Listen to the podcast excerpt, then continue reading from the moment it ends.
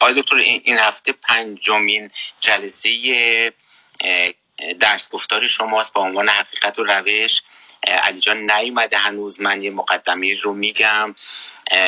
گفتیم بارها که حلقه دیدگاه نو در واقع هدف اصلیش این است که کمک بکنه به ارتقای علوم انسانی در ایران زمین ایران کشور عزیزمون که خب متاسفانه همونش که می‌دونیم الان وضعیت خوبی نداره علوم انسانی در ایران.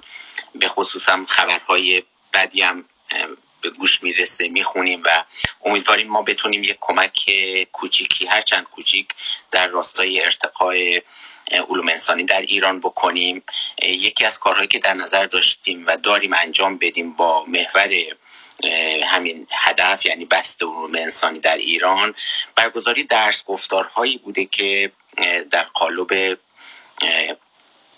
در واقع کتاب های مشخصی کتابایی که عموما کتاب های کلاسیکی هم هستند و بودن.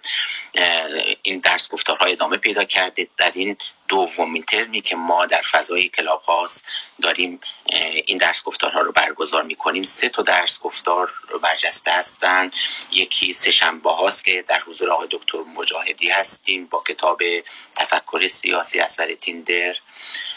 و امروز هم که آقای دکتر مازیار زحمت قبول کردن برای پنجمین جلسه در حقیقت و روش که کتاب مهم و کلاسیکی هست اثر فیلسوف برجسته قرن بیستم گادامر و دکتر یاسر میردامادی هم که پنجشنبه ها کتاب خدا و اخلاق رو اثر خانم جفری رو درس میدن آن جفری رو درس میدن.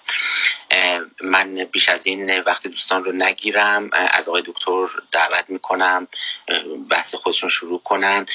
ضمن اینکه خیلی مقدم هم میگم خدمت آقای دکتر دباغ که به جمع ما اومدن. آقای دکتر خیلی خوش آمدید. بفرم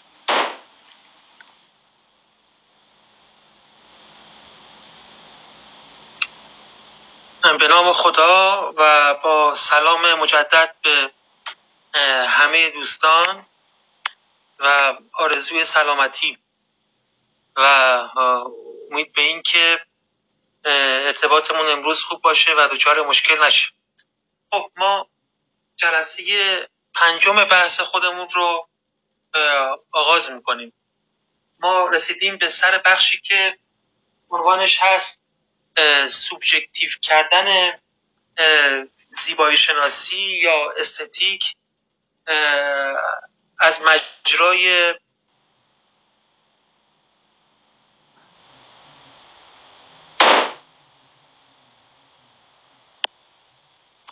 آقای دکتر صداتون قطع شد. پیشمینی شما درست از آب در اومد. که من توجهونه از وارد خود موضوع بشم.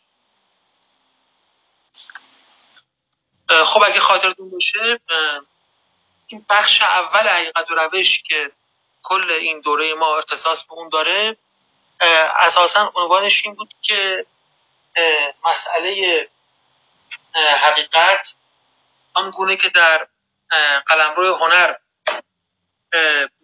ظاهر میشه یا خودش رو آشکار می‌کنه. تو این بخش اول گادامر می‌خواست ما بگه که توی هنر و از مجرای هنر ما چگونه می‌تونیم به حقیقت برسیم؟ و برای اینکه این بحث رو بتونه مطرح کنه یک مشکلی سر راهش قرار داشت و اون رویکرد استتیکی به هنر. روی کردی که اهمیت هنر رو نه در بعد شناختی اون بلکه در حالا به یک معنای البته تقلیل یافته در مواجهه تجربی لذت بخشی می‌دونه که ما با هنر داریم. گویی که اصلی ترین مقوله هنر رو زیبایی و لذت مترادف با اون می‌دونه. این چنین روی, روی کردی از بعد از کانت توی نظریه هنر میشه گفت که غالب میشه و خب دیگه جایی برای بحث از حقیقت در قلمرو هنر باقی نمی‌گذاره. گادامه برای اینکه بتونه بحث خودش رو پیش ببره اول باید این قدم رو برداره و مشکلات رویکرد استتیکی رو نشون بده.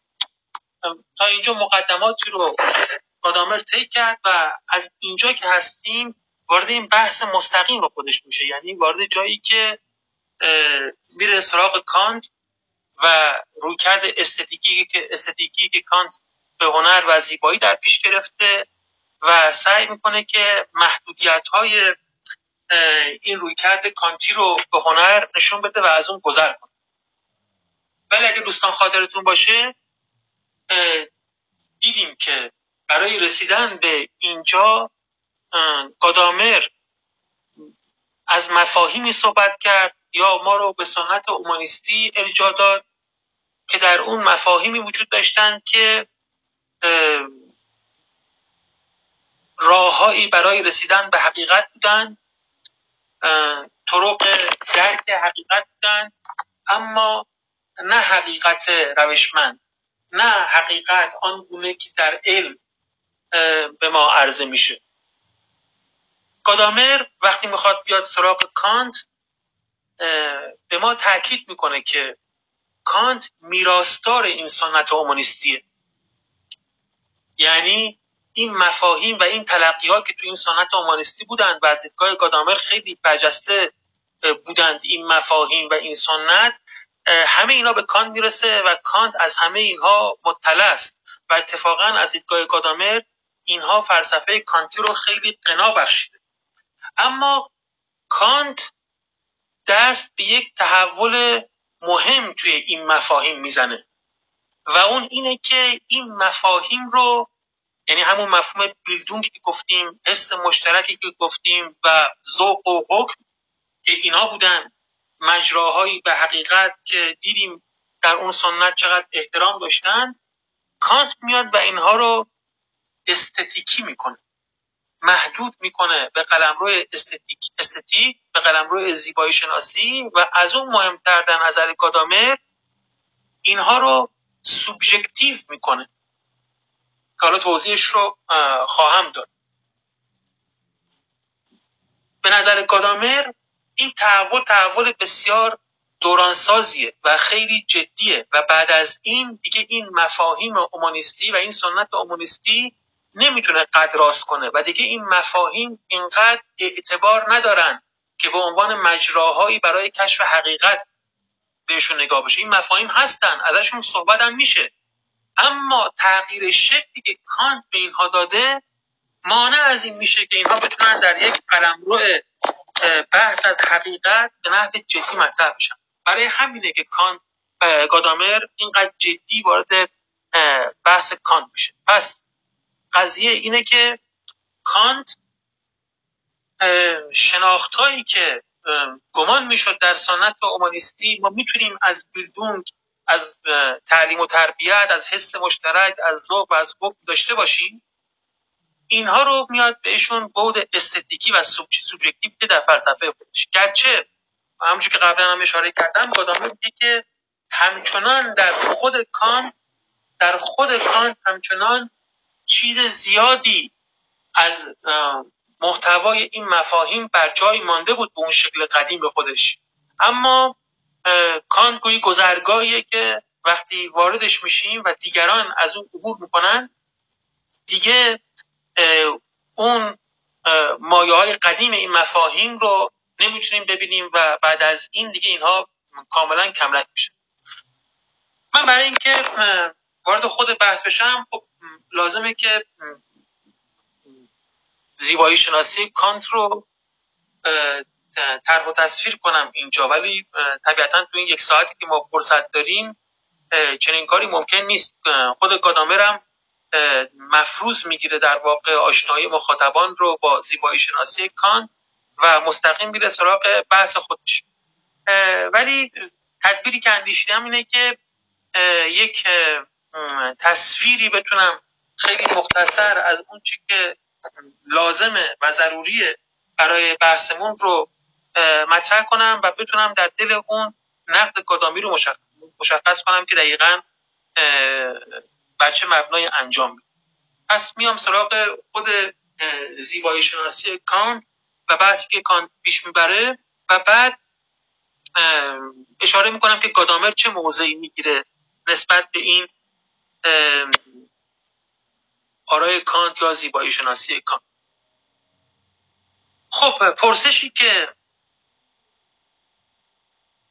محور نقد قوه حکم کانت نقد سوم کانت حداقل بخش اولش که مشهور به بخش زیبایی شناسی اینه که زیبا چیست؟ یا در واقع حکم به زیبایی چیه؟ می‌دونید که فلسفه کانت فلسفه حکم محوره. هم توی نقد اول هم توی نقد دوم هم توی نقد سوم موضوع بحثش رو مبنای بحثش رو کانت بر روی احکام می‌گذاره. و در قلمرو زیبایی شناسی هم بحثش رو بر محور حکم به زیبا طرح می‌کنه. وقتی میگیم الف زیباست حکم به زیبا یعنی وقتی میگیم الف زیباست یا الف زشت است چی داریم میگیم و این چه معنایی داره و چه کار می‌کنه؟ خب رویکرد کانت به این پرسش تحت تاثیر تجربه گرایان انگلیسیه. یعنی کسایی مثل هاجسون مثل هیوم مثل برک که اصلا این چیزی که امروزه ما میگیم زیبایی شناسی رو به یک معنا اونا آغاز کردن.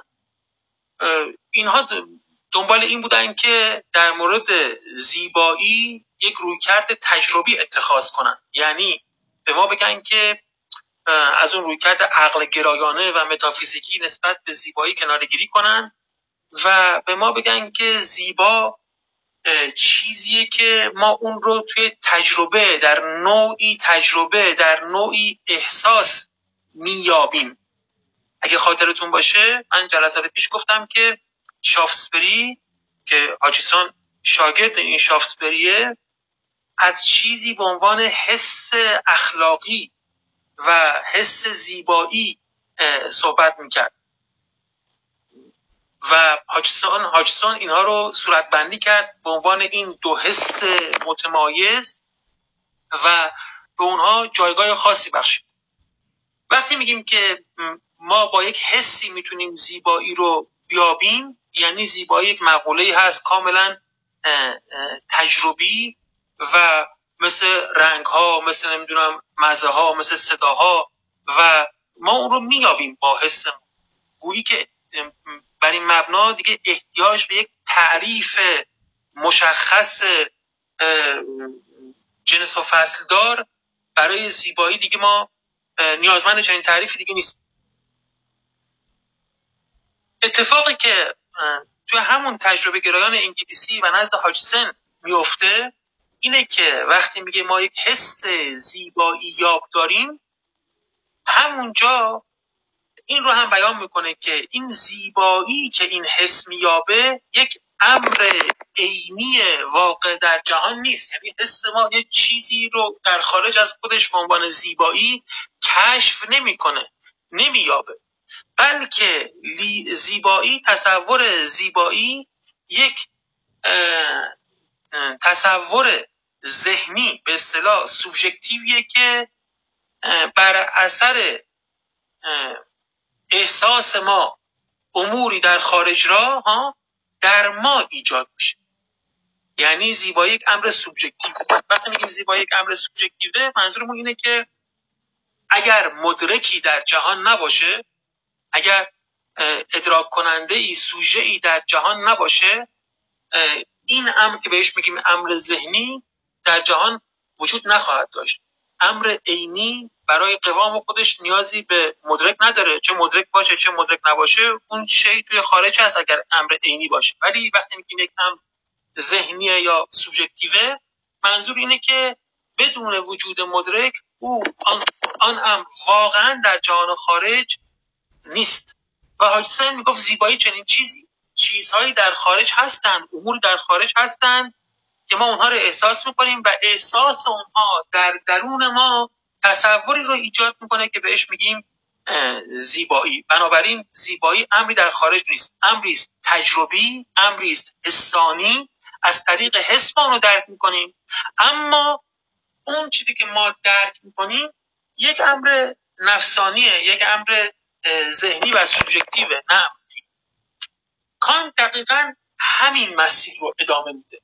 اما سعی می‌کنه که این مسیر رو مستحکم کنه صورتبندی دقیقی ازش ارائه بده و به گفته خودش دچار روانشناسیگری تجربه گرایان انگلیسی نشه. اون همیشه از روانشناسیگری تو فلسفه خودش عبا داشت و اینجا هم می‌خواد که مفهوم زیبایی رو از اون نوع روانشناسیگری خارج کنه. ولی اولین جمله اگه شما کتاب نقد قوه حکم نگاه کنید هم اونجا میگه که زیبایی چیزیه که در ذهن ما سر برمیاره و نشانگر هیچ چیزی در خارج نیست.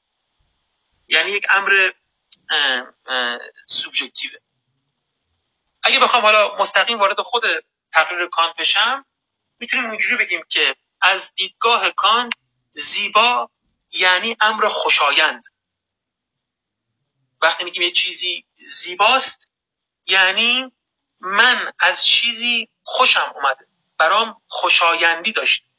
مشخصه که وقتی میگیم این ام برای من خوشاینده یا میگم این ام برای من لذیذه لذیذ بودن و خوشایندی ویژگیهایی نیستن که در جهان خارج وجود داشته باشن. خوشایندی و لذت ویژگی هایی که در مدرک و نزد مدرک وجود دارن. کان میگه ما تصورات رو از جهان خارج دریافت می‌کنیم. این تصورات دو جورن.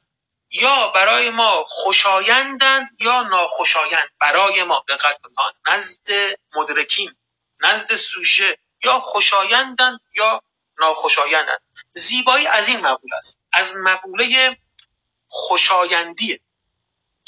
اما در عین حال نوعی خوشایندی ویژه است. نوعی خوشایندی خاص.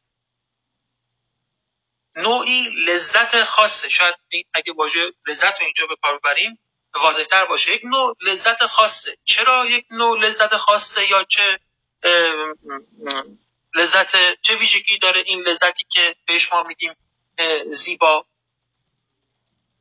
دقیقا در اینجاست که فلسفه کانتی در مورد زیبایی شروع میشه و ویژگی های خاص خودش رو پیدا می‌کنه. کان میگه این خوشایندی که معادل و مترادف زیباییه این نه خوشایندی حسیه و نه خوشایندی عقلیه. خوشایندی حسی یعنی اون لذت هایی که ما از طریق حواس پنجگانه خودمون اونها رو درک و دریافت می‌کنیم. مثلا من یه غذایی رو می‌خورم و این غذا برای من لذیذ به نظر میاد برای من لذیذه. این یه خوشایندیه. اما خوشایندی حسیه که از طریق پنج حس اولیه من برای من حاصل میشه. کان میگه که این نوع لذت های حسی مانند همه امور حسی دیگه جزئی اند شخصی اند و تعمیم پذیر و کلیت پذیر نیستند یعنی من ممکنه که از یه غذای خوشم بیاد شما از این غذا خوشتون نیاد.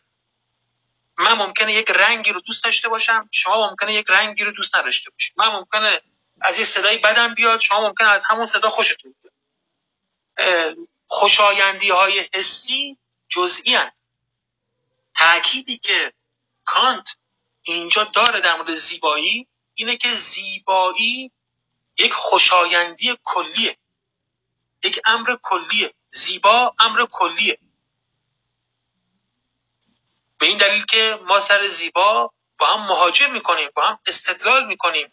من میطلبم که شما هم مثل من در واقع حکمتون و نظرتون در مورد امور زیبا باشه. و اگه نباشه ناخرسندم ناراحتم و سعی می‌کنم که نظر شما رو جلب کنم. از این جهت آن خب اگه زیبایی یک خوشایندی حسی بود همه اینا بیمعنا بود. کسی سعی نمی‌کرد که چنین کاری بکنه. و از طرف دیگه با اینکه این حسی نیست و کلیه اما عقلی هم نیست. یک خوشایندی عقلی هم نیست. یعنی خوشایندی نیست که ما از طریق مفاهیم و استدلال ها برای ما حاصل بشه. چون وقتی ما میگیم یه چیز کلیه گویی که منظورمون اینه که اون چیز عقلیه. چون عقل منشأ کلیت برای ما. و به طور خاص منظور کانت اینجا از خوشایندی عقلی خیر اخلاقیه امور اخلاقیه. ما وقتی میگیم یه چیز خوبه خوب برای ما خوشاینده. اما خوب چرا برای ما خوشاینده؟ مبتنی بر یک استدلال مبتنی بر مفهومی که ما از خیریت داریم این خوب برای ما خوشاینده. یعنی اونجا ما می‌تونیم استدلال کنیم که چه چیزی خوب است و چه چیزی خوب نیست. می‌دونید که کان در اخلاق بسیار عقلگراست بسیار استدلالگراست و میگه همه احکام اخلاقی رو میشه به نفعشون استدلال کرد. با عقل اونها رو روشن کرد که چی هستن. خوب خوبای اخلاقی هم خوشایندن. اما خوشایندی عقلی دارن. یعنی مبتنی بر مفهوم و استدلالن. زیبایی چیزیه که خوشایندی داره. به شکل کلی این خوشایندی که ما اون رو به جمع نسبت میدیم انتظار می‌بریم که همگان در او شریک باشند. اما در عین حال این خوشایندی مبتنی بر یک مفهوم نیست یا مبتنی بر هیچ امر عینی خارجی نیست. چون تو خارج هیچ چیزی وجود نداره که ما بگیم زیبا. اگه یه چیزی در خارج واقعا به شکل زیبایی وجود داشت. اون وقت طلب این که همگان با ما موافقت کنند در اینکه الف مثلا زیباست طلب به جایی بود. مثل همه گزارای عینی دیگه میمون اما نه در خارج چیزی هست که فی نفس زیبا باشه و نه زیبایی مفهوم داره و میشه استدلال کرد به نفع زیبایی. در عین حال ما زیبایی رو کلی می‌دونیم. کان میگه که این یه ویژگی خیلی جدی زیبایی. اصلا هم حاضر نیست که از این ویژگی گذر کنه. در واقع این کلیتی که اینجا برای زیبایی مونده همون چیزیه که قبلا توی بحثه مربوط به حس مشترک و حس اخلاقی و اینا دیدیم که اونجا هم ما یک شناخت جمعی و کلی حاصل می‌کردیم از طریق اون مجرایی که گناه بهشون اشاره می‌کرد. ما چیزی رو درک می‌کنیم گویی به نحو کلی اما طبیعتا چنین چیزی از طریق حواس معمول نمی‌تونه به چنگ بیاد. عقل و مفهومم اونجا کاری نیستن. از چه اتفاقی میفته این چه نوع ادراکیه که ما داریم و به یک الف زیباست می‌رسه که این الف زیباست؟ جزئی نیست و کلیه اما از عقل هم در نیامده. همونجور که جلسه پیش تا حدی اشاره کردم کان اینجا قوه جدید رو ایجاد می‌کنه به نام قوه حکم تعملی و میگه زیبایی از چنین چیزی برمیاد از چنین قوه‌ای در میاد که یک چیز بینابین حس و عقله. در همون آغاز کار در کتاب نقد قوه و حکم چند تا ویژگی مهم رو کانت برای زیب... حکم به زیبایی فرست می‌کنه. اینکه زیبایی فاقد علقه است یعنی فاقد اینترست ما اگه به چیزی به خاطر سودی که برای ما داره به خاطر نفعی که به خاطر برای ما داره به خاطر قرضی که برای ما تعمین می‌کنه اگر به چیزی از این جهت چیزی از این جهت برای ما خوشایند باشه یعنی به خاطر قرض و سود و فایده و منافع و از این جور چیزها چنین چیزی هیچ وقت زیبا نیست. زیبا چیزیه که ما بدون هر علقه بدون هر نوع منفعت و سودی که ممکن ازش ببریم اون رو دوست میداریم و اون رو ستایش می‌کنیم. زیبایی ویژگی بعدی که اونجا اشاره می‌کنه که زیبایی فاقد مفهومه. یعنی مفهومی رو برای زیبایی نداریم.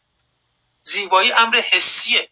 ما اون رو درک و دریافت می‌کنیم می‌بینیم میشنویم حس می‌کنیم. چنین چیزیه و هیچ مفهومی برای زیبایی نداریم. و همونجور که گفتم در عین حال زیبایی و حکم به زیبایی حکم کلی و ضروریه. یعنی ما از همگان انتظار می‌بریم که اونها هم مثل ما حکم بدن. این ویژگی های به اصطلاح پریدار شناختی حکم زیبا شناختیه یعنی اگه ما آدم ها توی خودمون نگاه کنیم که به چه چیز میگیم زیبا کانت ادعاشیم به چه چیز میگیم زیبا؟ اون وقت می‌بینیم ما به چیزی که فاقد و علقه باشه. یا حکمی که از سر بی ما صادر کرده باشه. و فاقد مفهوم باشه و کلیت و ضرورت داشته باشه ما به چنین چیزی میگیم زیبا. خب حالا کان میگه که چنین چیزی چگونه ممکنه؟ ما ظاهرا دو تا قوه داریم قوه حس و قوه عقل. چنین چیزی نمی‌تونه از ادراکات حسی ما ناشی شده باشه چون اگر از ادراکات حسی ما ناشی شده بود کلیت و ضرورت نداشت. و نه کار عقل چون خیلی روشن گفتیم که زیبایی و می‌دونیم. این فقط حرف کان نیست. ما می‌دونیم که برای زیبایی مفهوم نداریم. یعنی یک تعریف مشخص دارای اجماع در مورد اینکه زیبایی چیست نداریم. زیبایی مفهوم نداره. از کار عقلم نیست. ولی در این حال کلیت و ضرورت داره. کان برای اینکه توضیح بده که چنین چیزی چگونه ممکنه میاد و اون قوه تعملی خودش رو معرفی می‌کنه. یعنی میگه که این قوه حکم این قوهی که به حکم به زیبایی منجر میشه یک اصل پیشین دارد. دوستان خاطرشون هست دیگه توی فلسفه کان. هر جا که ما به کلیت و ضرورت می‌رسیم تو نقد اول هم همینجوریه تو نقد دوم هم همینجوریه. هر جا که ما به کلیت و ضرورت می‌رسیم معناش اینه که یک امر پیشینی در کار. یعنی قوه ای امری ساختاری در خود ساختار وجودی مدرک هست در خود دستگاه شناختی ما هست که باعث میشه که ما چنین احکامی رو صادر کنیم. چون کلیت و ضرورت به هیچ وجه مبتنی بر تجربه و ادراکات حسی ما از جان خارج نیست. و تمام دستگاه شناخت پیشینی که کانت به نقد اول معرفی می‌کنه برای همینه که احکام کلی و ضروری ضروری ما رو توجیه کنن اینجا هم تو قلمرو زیبایی هم همینه. در واقع کان داره میگه که وقتی ما میگیم الف زیباست الف زیباست حکم ترکیبی پیشینی به اصطلاح کان. حالا دوستانی که خیلی با این اصطلاحات کانتی آشنا نیستن خیلی ذهنشون درگیر نکنن. سادش اینه که یک حکم کلی ضروریه که در این حال نه از حس و نه از عقل مفهومی ناشی شده و بنابراین باید یک مبنای پیشین برای اون معرفی کرد. کان میگه این مبنای پیشین همون قوه تحمله و اون قوه تحمل چیه؟ کان توضیح میده. میگه مواجهه ما با زیبایی اونجوریه که ما یه سری ادراکات حسی داریم دریافت از جهان داریم. این دریافت ها رو متخیله قوه تخیل ما سامان میده شکل میده مرتب می‌کنه منظم می‌کنه تا عرضه کنه به قوه فاهمه ما که مفاهیم رو صادر می‌کنه. اما قوه فاهمه ما مفاهیم متناسب با اینها رو نداره و بنابراین اونجا بین قوه متخیله و قوه فاهمه یک بازی آزاد در می‌گیره اینا اصطلاحات خود کانته. یک هماهنگی اونجا برقرار میشه که این هماهنگی لذت بخشه. یعنی قوه متخیله می‌خواد داده های خودش رو تقدیم فاهمه کنه. این پروسه شناختی که تو نقد اول کانت ما توضیح میده میگه متخیله اونجا داده های حسی رو منظم می‌کنه و فاهمه مفهوم رو به اینا اطلاق می‌کنه. اما وقتی اینجا به بحث زیبایی هستیم متخیله داره همون کارو می‌کنه. می‌خواد عرضه کنه اون داده ها رو به قوه فاهمه ما که مفاهیم رو صادر می‌کنه. اما فاهمه ما مفاهیم متناسب با اینها رو نداره و بنابراین گویی اینا به جای اینکه این دوتا اهرام با هم چفت بشن کاملا یکی در یکی دیگه فرو بره و مفهوم صادر بشه در یک بازی آزاد برای با هم قرار میدن. و این بازی آزاد خوشایند. خاطرتون هست من اول بحث گفتم که کان می‌گفت زیبایی یعنی خوشایندی. ما الان به اون خوشایندی رسیدیم. اما این خوشایندی خوشایندیه که نه حس اون رو ایجاد کرده نه مفهوم. چون ما از حس داده از حس اومدن. اما همونجا نموندن. رفتن تو دستگاه شناختی مرتبه بالاتر ما. یعنی اونجایی که قوه متخیله و قوه فاهمه دارن کار می‌کنن. این قوه فاهمه و متخیله ما دستگاه خود کانت رو میگه می دستگاه مرتبه بالاتر شناختی ماست. در واقع اون چیزی که تقریبا توی فلسفه دیگران بهش می‌گفتن قوه عقلی ما. یعنی گویی ما از حس فراتر رفتیم رفتیم تو دستگاه شناخت عقلانی. دستگاه شناخت عقلانی جایی که ما انتظار خروج مفاهیم و استدلال ها و تعریف ها رو داریم. اما اینجا چنین چیزی صادر نمیشه چنین خروجی نداره. بلکه اونجا هماهنگی آزاد اتفاق میفته و این خوشایندیه. خوشایندی زیبایی. چه ویژگی داره این خوشایندی که در این مرحله اتفاق میفته ویژگیش اینه که می‌تونه کلیت داشته باشه. می‌تونه بین الاذهانی باشه. می‌تونه بین عموم آدم ها مشترک باشه. چون اگر این حسی محض بود همه ها ادراکات حسیشون با هم فرق می‌کنه. ولی ادراکات عقلی ما کاری که دستگاه عقلی ما انجام میده به تعبیر کان بین همه ما مشترکه. و این چیزی که ما اون رو می‌خوایم زیبا بخونیم حاصل این قوه است. قوه که بهش میگه قوه ریفلکتیو ها؟ دوستان به حق گفتن که من جلسات پیش این معادل های رو نگفتم. این هم تو آلمانی هم reflexiv هم تو انگلیسی reflective به همین با همین واژه بیان میشه. این دستگاه reflective به تعبیر دیگه که کانت به کار بره دستگاه قوه شناخت ما به طور کلیه این دستگاه شناخت عقلانی ما هست. وارد اینجا میشیم اما حکم صادر نمیشه. یا به مفهوم مشخص نمی‌رسیم. و این دستگاهی دستگاهیه که تو همه ما مشترک تو همه ما انسان مشترک بنابراین من اینجا خوشایندی دارم که به حق می‌تونم اون رو از دیگران هم انتظار داشته باشم. می‌تونم براش ادعای کلیت بکنم. یعنی ادراک کلی دارم ادراک قابل انتقالی دارم ادراکی دارم حکمی دارم که می‌تونم انتظار داشته باشم حکم دیگران هم باشه ادعای دیگران هم باشه در عین اینکه مفهوم نداره و امر عینی هم نیست. پس دقت کنید کان تا اینجا چیکار کرد؟ کان تا اینجا برای زیبایی برای حکم به زیبایی یک مبنای کلیت و البته ضرورت حالا من جزئیات این بحث رو توضیح ندادم ایجاد کرده و این خیلی مهم اما اگه دقت کنید یه چیز خیلی مهم رو هم با همین کارش از زیبایی و ادراک زیبایی گرفته یا در واقع با یک ویژگی خاص این کار انجام داده. این شناخت یا این حکم این حکم کلی این درک و ادراک کلی کاملا سوبژکتیوه. کاملا سوبژکتیوه. یعنی یک خوشایندی کلی است که بین همه آدم ها وجود داره اما هیچ چیز رو در خارج از ما به ما نشون نمیده. خود کان دقیقا در نقد قوه حکم میگه گویی این, این همون چیزی بود که قدما می‌گفتن حس مشترک. میگه این دستگاه قوه حکم تعاملی که من دارم برای شما معرفی می‌کنم همون چیزی بود که قدما بهش حس مشترک. یعنی هم حس چون داده های حسی اینجا مبنا و ملاک هستن ما به سطح عقل نمی‌رسیم. و حس به طور طبیعی منفرد فردی شخصیه. اما اینجا حس مشترکه. حسیه که ما می‌تونیم اونو برای همگان مجاز و قابل سرایت بدونیم.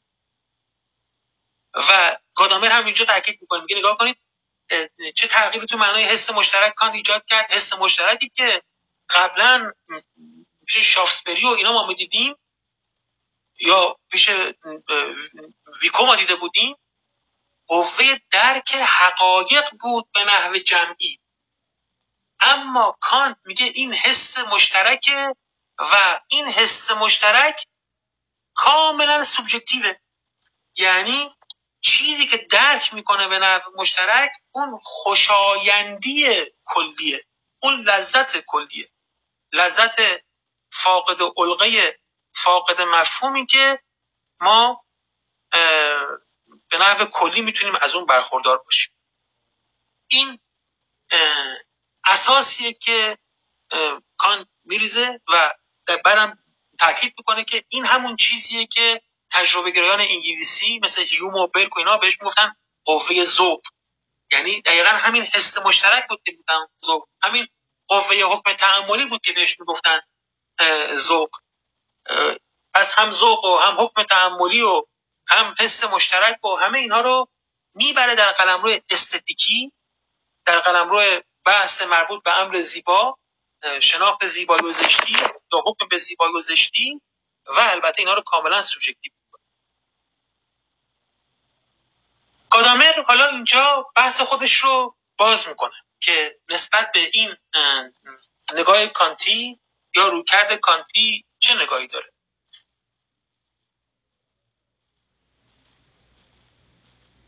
و رویکرد گادامر خیلی قبلا هم اشاره کردم واقعا یک بودی نیست.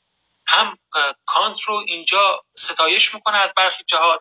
هم بهش انتقادایی وارد می‌کنه.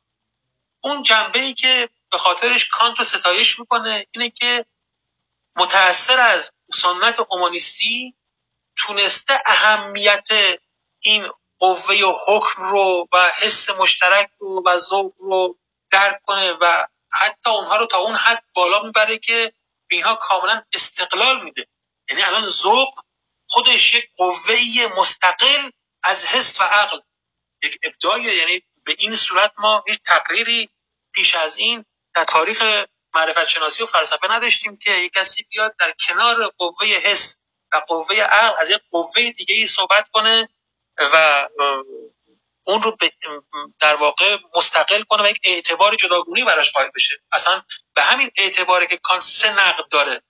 نقد عقل محض که قلمروش معرفت شناسیه نقد عقل عملی که قلمروش اخلاقه و نقد قوه حکم. یعنی اینجا حکم یک اعتبار مستقل پیدا کرده جدا از حس و عقل و خودش قلمرو مستقل زیبایی شناسی این گونه استقلال پیدا می‌کنه و به خاطر همین هم هست که با اینکه دیگران این بحث زیبایی شناسی رو شروع کردن کانت رو واضح نهایی زیب... نهایی زیبایی شناسی می‌کنن. کانت زیبایی شناسی رو بهش استقلال و اعتبار خاص خود بخشید. اما این رو با این هزینه انجام داد که این قوه رو کاملا سوبژکتیو کرد. یعنی گفت این هیچ چیزی رو در جهان خارج به ما نشون نمیده. در عین حال که گادامر اینو میگه میگه که کانت یک فلسفه منسجم داشت. یک فلسفه منسجم داشت. چرا؟ چون که حواسش بود که وقتی وارد این قلم رو میشه نکاتی هست که ممکنه که صد راهش باشه. و به اون نکات توجه می‌کنه که اتفاقا نکات خیلی مهمی هستن برای بحث نسبت حقیقت و هنر. اینا چی هستن؟ خیلی سریع باید اینا رو بگم. یکم وقت زیاد گذشت توی بخش اول توضیح من. اگه دقت کنین موضوع بحث کانت اینجا زیبایی بود. حکم به زیبا بود. ما توی فلسفه هنر یا بحث از هنر فقط بحثمون زیبایی نیست. چرا؟ چون که زیبا اعم از زیبای طبیعی و زیبای هنریه. یک گل هم زیباست. گل اثر هنری نیست. ما به اثر هنری هم میگیم زیبا ولی به گل هم میگیم زیبا. و طبیعی که ما از زیبایی ارائه می‌کنیم یا کانت اینجا داره از زیبایی ارائه می‌کنه. منحصر به زیبای هنری نیست. زیبایی به طور کلی رو شامل میشه. هم زیبایی طبیعی و هم زیبای هنری. این کاری که کانت می‌خواد بکنه. و گادامر میگه که البته همینجا یک نقطه ضعف مهم رویکرد استتیکی خودش رو کاملا نشون میده. و اون اینه که بحث از زیبایی محور قرار دادن بحث زیبایی و ادراک زیبایی برای بحث از هنر کفایت نداره. کافی نیست. و برای همینم کان به دشواری های بزرگی می‌خوره تو همین کتاب نقد قوه حکم دشواری هایی که باعث شده که خیلی از مفسران و شارعان کان بگن که این کتاب نقد قوه حکم و خصوصا بحث های زیبایی شناسی و فلسفه هنر کان نامنسجمه. دوپاره است. چون کان درست بعد از همین حرفایی که من اینجا گفتم و قوه ذوق و اینها رو معرفی می‌کنه ویژگی های حکم زیبا رو می‌کنه بعد از اینها تو کتاب نقد قوه حکم وارد مباحث مربوط به هنر میشه. و وقتی وارد مباحث مربوط به هنر میشه حرفهایی می‌زنه و ادعاهایی می‌کنه که با این همین حرفایی که من الان خدمت شما گفتم کاملا ناسازگار به نظر میاد. کادامر اینها رو یک به یک معرفی می‌کنه. خیلی دقیق نقد قوه و حکم کانت می‌شناسه. یک به یک این مشکلات رو معرفی می‌کنه. و در عین اینکه میگه که بله این مشکلات نشون میدن که رویکرد استتیکی به زیبایی برای بحث از هنر کافی نبوده و مشکلات رو ایجاد می‌کرده. اما ما رو متوجه می‌کنه که کانت اینجا می‌دونسته که داره چیکار می‌کنه. و اتفاقا این کاری که داشته می‌کرده تهش این بود که یک سری از مفاهیم رو کاملا از معنای عینی و شناختی خودشون خالی کنه و یک رویکرد سوبژکتیو به اونها بده. چیه این مشکلات و مفاهیم؟ سه چهار تا مفهوم رو بهش کانت اشاره می گادامر اشاره می که توی کتاب نقد قوه و حکم هست. کانت یک جایی زیبایی رو تقسیم می‌کنه به زیبایی آزاد و زیبایی وابسته. تقسیم بندی مشهوریه توی کتاب نقد قوه و حکم. و میگه زیبایی های آزاد چیا هستن؟ میگه زیبایی آزاد مثل زیبایی گل یا زیبایی یک منظره است یک غروبه.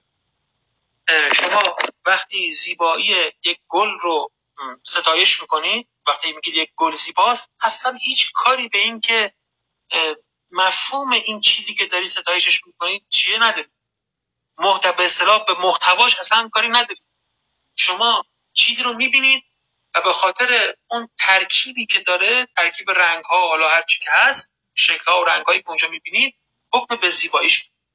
اما کان میگه که همه زیبایی ها اینجوری نیستن.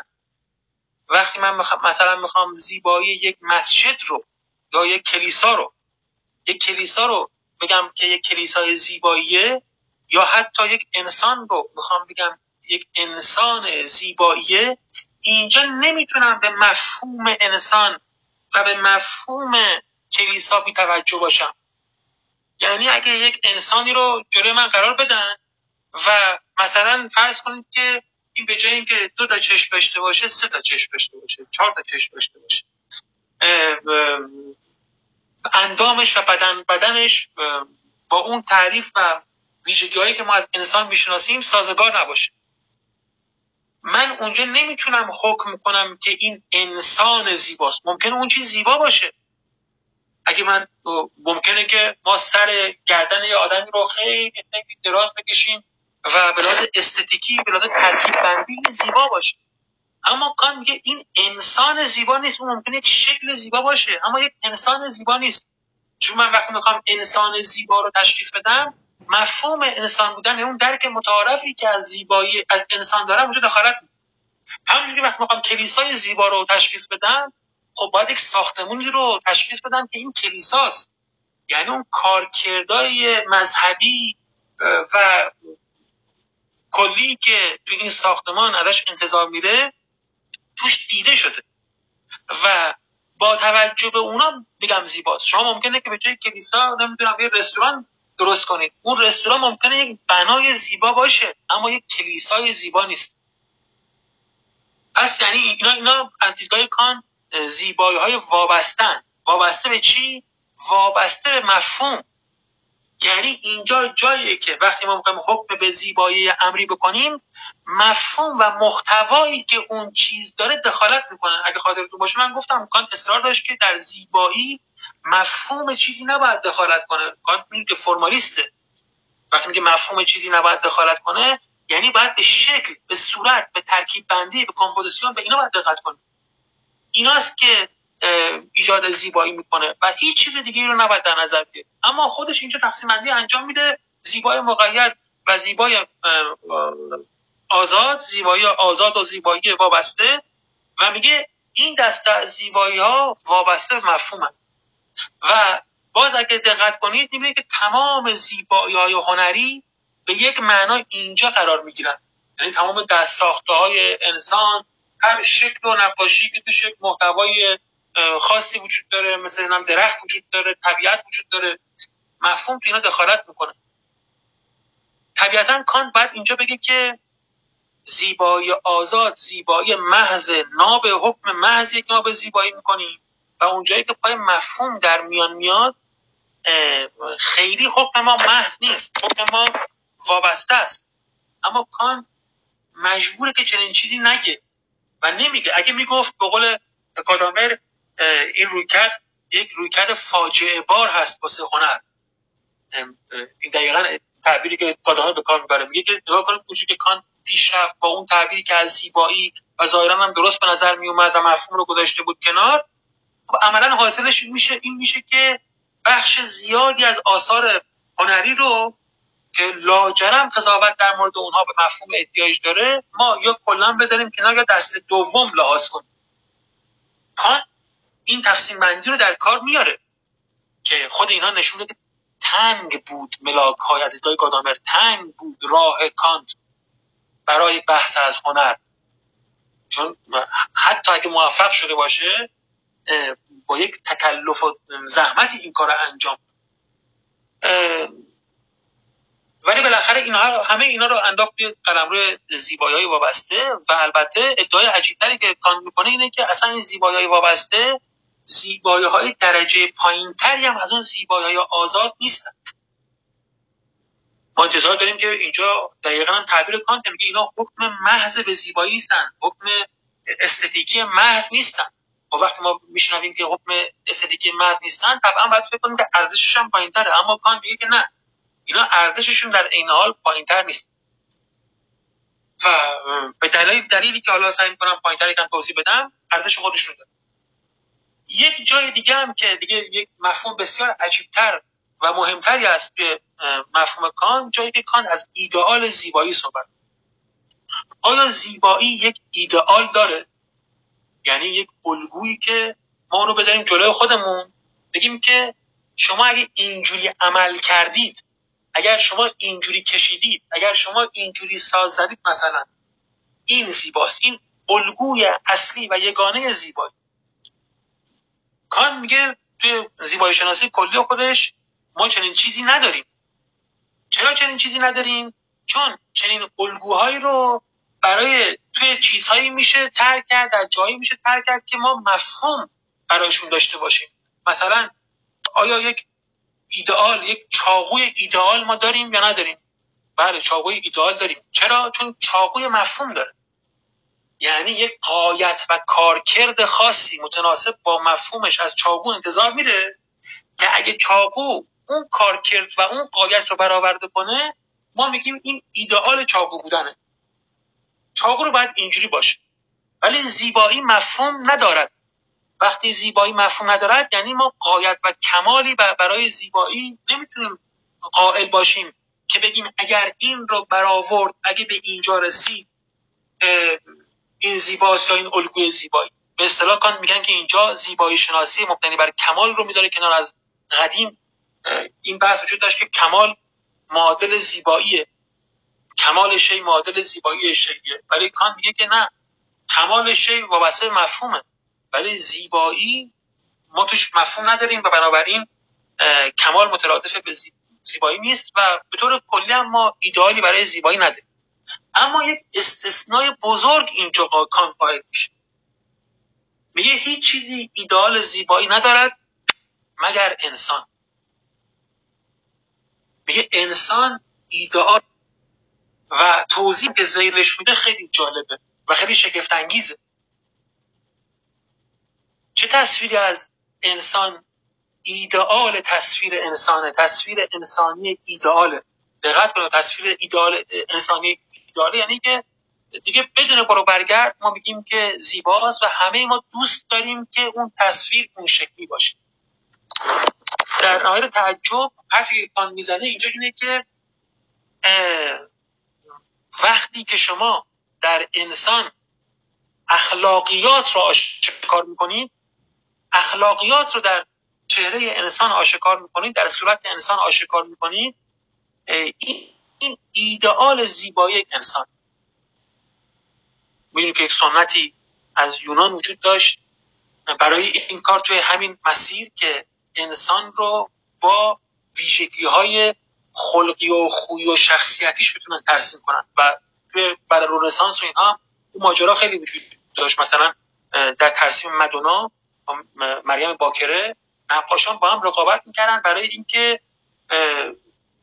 بتونن چهره زنانه رو بکشن که اون خصایل معنوی و فضایل مریم باکره رو بتونه نشون بده. چیره دستی اونجا اینجوری اثبات می‌شد که چه مدنایی رو کشیدیم که این چیزها رو نشون بده.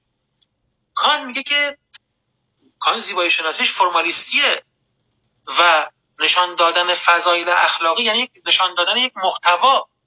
یعنی خروج کردن از فرم به سمت محتوا. اما میگه توی تصویر انسان ایدئال زیبایی اینجا اینه که شما بتونید اون تصویرتون محتوای اخلاقی انسان رو هم نشون بده. و این حرف قریبی هم نیست که کان می‌زنه. اگه دقت کنید همه ما چنین چیزی رو دوست داریم. اگه ما هممون که عکس می‌گیریم همین عکسایی که تو پروفایلامون می‌ذاریم اگه دقت کنید فقط دوست نداریم که عکس ما باشه. ما دوست داریم که عکسمون زیبا باشه. درسته؟ عکس زیبا برای ما اینجا یعنی چی؟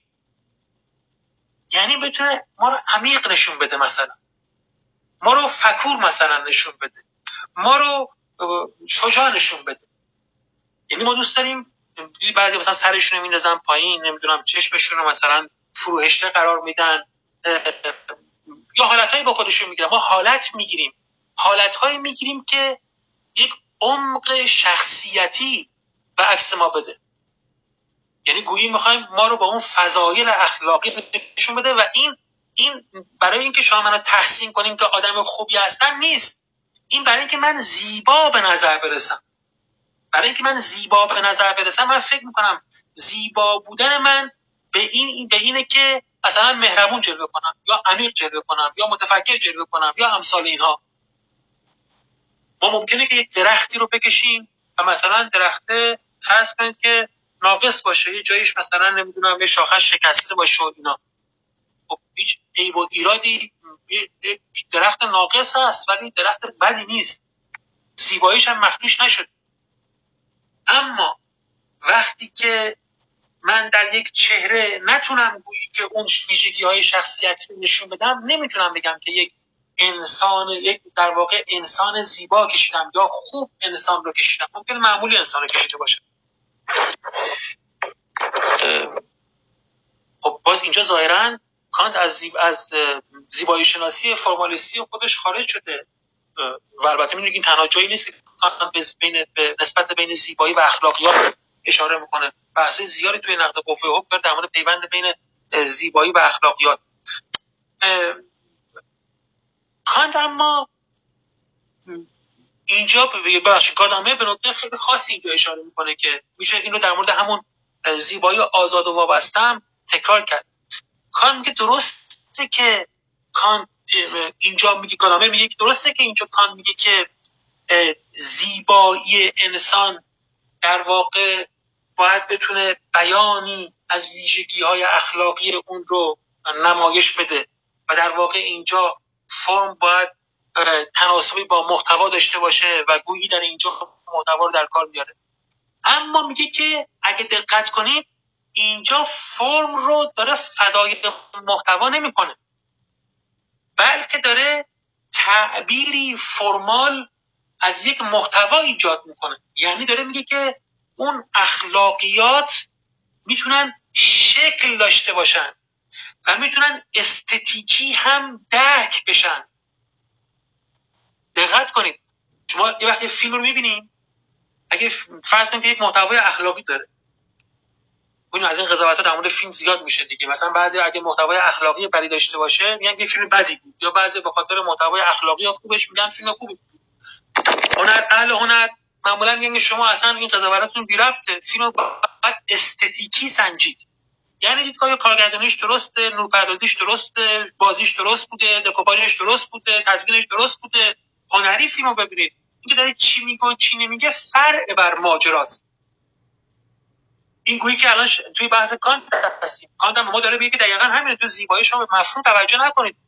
زیبایی رو بر... اگه بر مبنای مفهوم بسنجید یعنی علق مدار به زیبایی نگاه کردید توبه نصیر رو مثلا میگید خیلی فیلم قشنگیه چون ایدئولوژی رو داره ترویج میده. اون به زیبا بودنش نداره.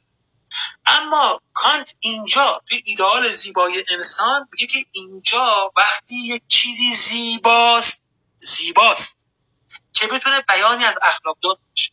در اینجا کانت گادامر میگه از زیبایی به در واقع به سمت مفاهیم عدول نکرده به سمت اخلاقیات عدول نکرده بلکه بودی استتیکی برای اخلاقیات قائل شد این دقیقا همون چیزیه که تو بحث زیبای آزاد و وابسته هم بود. اونجا میگه کان اگه میگه که زیبای وابسته زیبایی کم ارجتر از زیبایی آزاد نیست به خاطر اینه که باز اونجا میگه که اون مفهوم نه به خاطر مفهوم بودنش بلکه به خاطر خیال انگیز تر بودنش. حالا این توضیح می‌خواد دیگه الان اینجا نمی‌تونه اون بیشتر خیال رو درگیر می‌کنه و به خاطر همین ارزش استتیکی باز بیشتری داره.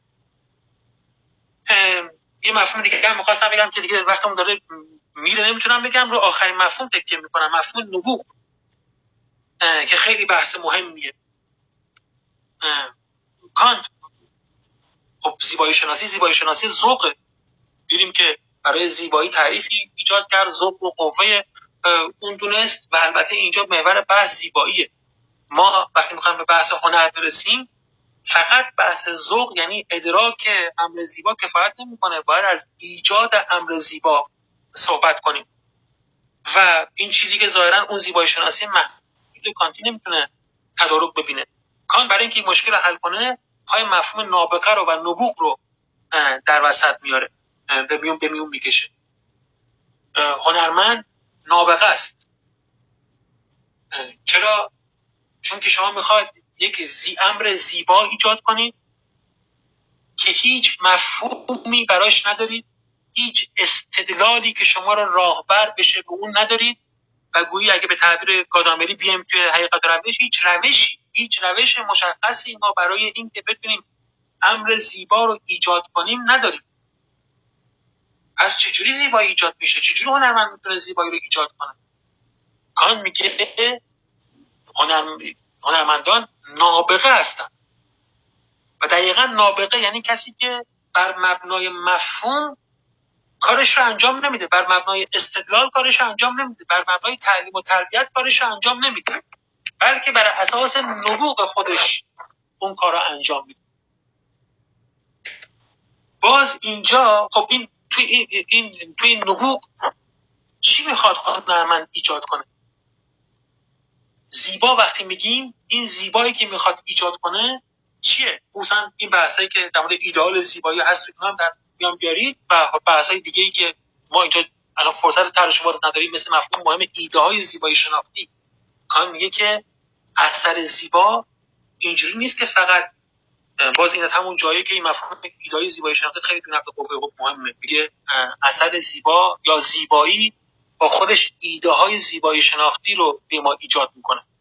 و خیلی گفتن که این طرح مفهوم ایدای زیبایی شناختی تو نقد قوه حکم باز یک عدم انسجامی که تو فلسفه کانت هست. چیه این ایدای زیبایی شناختی؟ کانت میگه زیبا فقط اینجوری نیست که لذت فرمالیستی ما بده بلکه بسیار چیزها می‌خواد به ما بگه. بسیار چیزها. خیلی حرف عجیبیه. خیلی چیزها می‌خواد به ما بگه.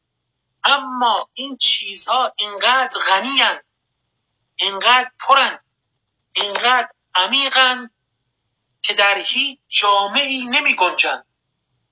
هیچ مفهومی تا به تحمل اونها رو نداره و اینها به شکل چیزهایی که ما نمی‌تونیم اونها رو به صورت مفاهیم صورت بندی کنیم از امر زیبا بر ما آشکار میشن. یعنی از امر زیبا بسیار چیزها به سمت ما حرکت می‌کنه به ما داده میشه که انقدر غنیان انقدر پرن که ما مفاهیمی لایق اونها نداریم تا اونها رو بتونیم توی اونها صورت بندی کنیم.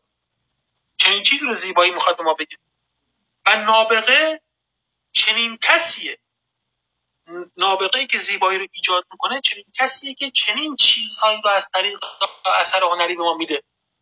بسیار چیزها به ما می‌گوید که ما نمی‌تونیم اونا رو صورت بندی مفهومی کنیم و این ارزش یه ارزش خیلی مهم به هنر. خب باز به نظر میاد که چنین چیزی چنین چیزی با زیبایی شناسی کان که اصلا انگار از اول دعویش این که زیبایی رو از شناخت جدا کنه اصلا زیبایی رو به یک تجربه سوژکتیو بدل کنه به چنین چیزهایی انگار خیلی با هم سازگاری ندارن. ولی پادامر توضیح میده که این نبوغی که و این نابغه ای که کان دقیقا درست می‌کنه طبق تعبیر خیلی خاصی که توی نقد قوه حکم هست میگه این زاده طبیعت یعنی نابغه کجا نابغه میشه؟ جمله خیلی مشهوری کان داره میگه طبیعت از طریق نابغه به هنر قاعده میبخشد یعنی نبوغ حاصل پیوند خوردن با طبیعت یک ادراک استانی خاص یا یک در واقع جمع شدن خاص با طبیعت یک پیوستگی خاص با طبیعت. خاطرتون هست که من گفتم که زیبا یعنی خوشایند. و گفتم خوشایندی که توی زیبایی هست حاصل اون هماهنگی آزادی که بین قوا اتفاق میفته کان در یک تعبیر عمیقتر میگه این هماهنگی به این خاطر برای ما لذت بخش خوشاینده که ما گمان می‌کنیم از ایف اون فلسفه از ایف مشهوری که توی کان میگن که گویی طبیعت و جهان چنان سامان یافته که با قوای ما سازگاره. ما نمی‌دونیم چیه نمی‌دونیم چه خبره. ولی درک و دریافتی از طبیعت و جهان داریم که با قوای ما سازگار میفته و هماهنگی ایجاد می‌کنه و این برای ما خوشاینده. چون گویی طبیعت برای ما ساخته شده. ما از اینجا گویی نتیجه رو میگیم که طبیعت برای ما ساخته شده. طبیعت جوریه که خوشایند ما باشه. ما توش لذت می‌بریم توش زیبایی ها رو میابیم یعنی ته اون احساس زیبایی ته زیبایی یک نسبت سوبژکتیو دقت یک نسبت سوبژکتیو بین ما و طبیعت. یعنی اون خوشایندی ذهنی که ما از تناسب احساس می‌کنیم که بین ما و او برقراره. این این تناسب شناختی نیست. این چیزی در مورد طبیعت ما نمیگه. یک احساسیه که بین ما و طبیعت برقرار میشه. بین ما و جهان برقرار میشه. کانت اینجا نابغه رو در میون میاره. اما در نهایت کاری که نابغه رو می‌کنه کاری که نابغه انجام میده رو به نوعی باز تولید همون طبیعت می‌دونه. یعنی گویی همون نسبتی که خوشایندی که ما بین خودمون و طبیعت احساس می‌کردیم که برقراره از طریق نابغه برای ما ایجاد میشه. بنابراین نابغه خارج از زیبایی شناسی کان نرفته بلکه یک تعبیر سوبژکتیوی پیدا کرده متناسب با زیبایی شناسی کان.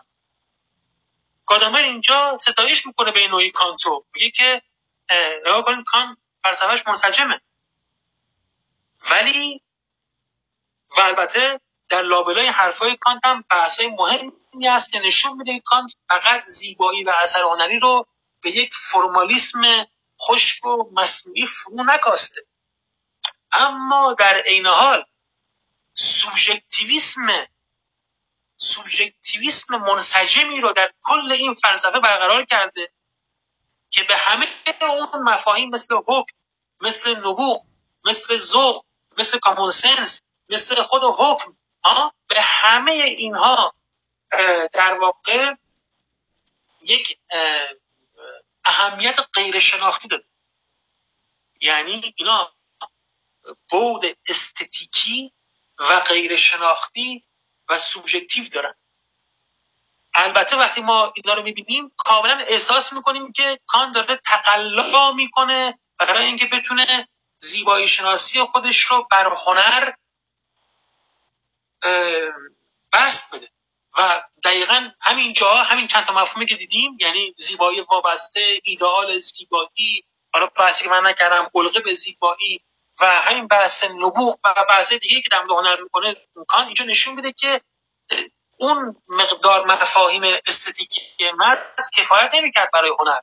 اما اینو بعدا دوباره کان کلامی بهش برمیگرد. اما چیز مهمتری که اینجا اتفاق میفته اینه که به نحو منسجمی کانت اون مفاهیم سنت اومانیستی که دقیقا همین اینجا قرار بود سر بیارن رو اینها رو محدود می‌کنه قلب در واقع ماهیت می‌کنه بهشون معنای سوژکتیویستی میده و ارتباطشون رو با شناخت کمرنگ می‌کنه. و بعد کان توضیح میده که این اتفاقیه که بعد از کانت رادیکالتر میشه افراطیتر میشه و به شکل شیوه خاصی برمیاد. که من دیگه اون بخش بعدی رو یعنی اینکه بعد از کانت چه اتفاقی برای اینا میفته کان میگه زیب... میگه زیبایی شناسی نابغه سر برمیاره بحث تجربه زیسته اینا که حالا بحث مهمی هستن که می‌ذارم برای جلسه بعد. عذرخواهی می‌کنم. یکم بحثم طولانی شد. امیدوارم که درسته باشم که مطلب گدامه رو برسیم در خدمت شما هست سپاس فراوان. البته من سلام کنم به دوستان. ببخشید من ابتدای جلسه کمی دیر وارد جلسه شدم. بسیار سپاسگزارم دکتر مازیار گرمی خیلی برای من جالب بود و یک جوری من پاسخ سوالی که جلسه پیش گرفته بودم در مورد اینکه فرمول بندی می‌کنن بعضی ها حتی مثلا می‌بینید با هوش مصنوعی اینا حتی برای زیبایی فرمول در میارن. مثلا نسبت های طلایی و اینها. بعد از چجوری روش بود روش یه جوری حالا بگیم علمی و ریاضی برای زیبایی پیدا می‌کنن. در واقع پاسخ هم این جلسه گرفتم که اینها برعکسش نمیشه. یعنی نمیشه که روش داشته باشیم. نبوغ تمام اینا رو زیر سوال می‌بره و نمی‌تونیم با داشتن فرمولی اثر هنری خلق کنیم که بعد بگیم این, این اثر مثلا نبوغ توش هست. خیلی دقیق اشاره کردی و دقیقا کانت همونجا که بحث نبوغ رو میگه به همین اشاره می‌کنه. میگه که جلسه پیش من اشاره کردم یعنی که بعد ما می‌تونیم آثار زیبا رو بذاریم جلومون و ازشون یاد بگیریم ویژگیهاشون رو استخراج کنیم. اما اینا خب آثار ایجاد می‌کنن که زیل اون آثار موفق قبلی قرار می‌گیرن. اینا دیگه خودشون آثار ممتاز هنری که هم خط اون قدیمی باشن نیستن. پس چجوری آثار بزرگ هنری ایجاد میشه؟ نبوغ. دقیقا اینجا نبوغ در مقابل این کلیت تجربی که به قول کان حاصل اون نوع زیبایی شناسی خیلی جالب بود به حال. من میگن و آدم باید تمام بحث رو تا آخر دنبال کنه کم کم و بهتر جا میافته و در هر جلسه دریافت های جدید داره که من بعضی چیزا رو تازه مثلا به جلسه اول تازه الان دارم می‌فهمم. بسیار ممنون. برای من که بسیار جالب بود و فکر کنم دوستان دیگه هم حتما نظراتی دارن و نکاتی رو دارن که مطرح کنن. خب من سوال کنم. از آقای دکتر کمالی گرامی که مثل همیشه همراه ما هستن. اگه نظری دارین یا نقطه نظری بفرمایید میشنویم. من فرمودید؟ بعد بفرمایید آقای دکتر. خیلی تشکر می‌کنم سلام می‌کنم سرکار و جناب آقای دکتر دباغ که اول جلسه متاسفانه متوجه نشدم. باز هم از جناب آقای دکتر مازیار تشکر می‌کنم. هم سوال زیاد دارم هم آرزو می‌کنم که این بحث ها تداوم پیدا بکنه بحث های بیشتر نظر خود ایشون رو بشنویم. یک سوالم این است که آیا خود آقای دکتر مازیار مطلبی درباره زیباشناسی مستقلا منتشر فرمودن و اگر چنین اثری هست چطور میشه به دست آورد و خوند؟ یک نکته هم خواستم هم به عنوان پرسش اگر صلاح دونستن دربارش توضیح بفرمایند این است که نامی از ادموند برک برده شد. یک مقاله مهمی یا کتابچه مهمی داره درباره کاوش فلسفی راجع به امر زیبا و امر والا. و می‌دونیم که کانت ناقد برک بود با وجود اینکه کاملا هم نسل بودن اما به کار او توجه زیادی داشت. آیا کانت امر والا و امر زیبا رو در هم ادغام کرده و هر دو رو زیر مقوله نبوغ تبیین کرده یا نه؟ و این نبوغ اگر بنا بود از زبان عرستو استفاده بکنیم چنان که عرستو می‌گفت علت سوری جمال عشق هست کما اینکه نویسندگان سنت ما هم گفتند. آیا اون وقت کانت بر این است که علت سوری یا علت قایی هنر نبوغ هست یا چطور تبیین می‌کنه این را؟ اگر هم محلش هم در نوشته های او بفرمایید در همین نقد حاکمه قوه حکم. خیلی ممنون میشم. تشکر فراوان از جناب سلامت باشین. من بگم که اولا که من تعلیف مستقلی در مورد زیبایی شناسی ندارم. یعنی اونجا اگه منظور اینه که من تعریف خاص خودم رو از زیبایی یا هنر جایی داده باشم نه نه. من تا حالا چنین کاری نکردم. و در مورد بک و بحث والا که خیلی نکته دقیق و درست و مهمی هم هست باید بگم که نه کانت زیبایی و والایی رو با هم ادغام نمی‌کنه. این همین کتاب نقد قوه و دو بخش داره دیگه نقد قوه حاکمه زیبایی شناختی و نقد قوه حاکمه قایت شناختی. قایت شناختی که اصلا بذارید کنار. همین کتاب نقد قوه حاکمه زیبایی شناختی خودش دو کتابه. اول که شروع میشه یعنی کتاب زیبا و کتاب والا. این هر دو مفهوم در دوره کانت خیلی مهم بودن خیلی کلیدی بودن خیلی اساسی بودن و کانت نمی‌تونست ازش از کنار اونها بی توجه بگذره و یا یک تعریف یکسان در مورد اینها بده. همچنان که فرمودید کانت خیلی به برک توجه داشت اسم برک رو اصلا میاره تو کتاب نقد قوه و حکم و همون اشکال رو به اون می‌کنه که به بقیه تجربه گرایان انگلیسی می‌کنه. میگه که توضیح اینا از این مسائل روانشناختیه. من من فلسفم استعلایی فلسفه روانشناختی نیست. کان تبیینی در مورد والا می‌کنه که مشترکات زیبا زیادی داره با بحث زیبایی اما به دلایلی جدا میشه از این بحث و تا حدی هم قلمروش در یعنی طرح اون بحث در قلمرو هنرم محدود میشه. یعنی کانت اصولا طبیعت رو والا می‌دونه. گرچه اشاره می‌کنه به برخی از آثار هنری خاص و میگه اینا هم والا هستن اما به دلایلی بیشتر طبیعت رو والا می‌دونه. مثلا میگه طوفان نمی‌دونم اقیانوس های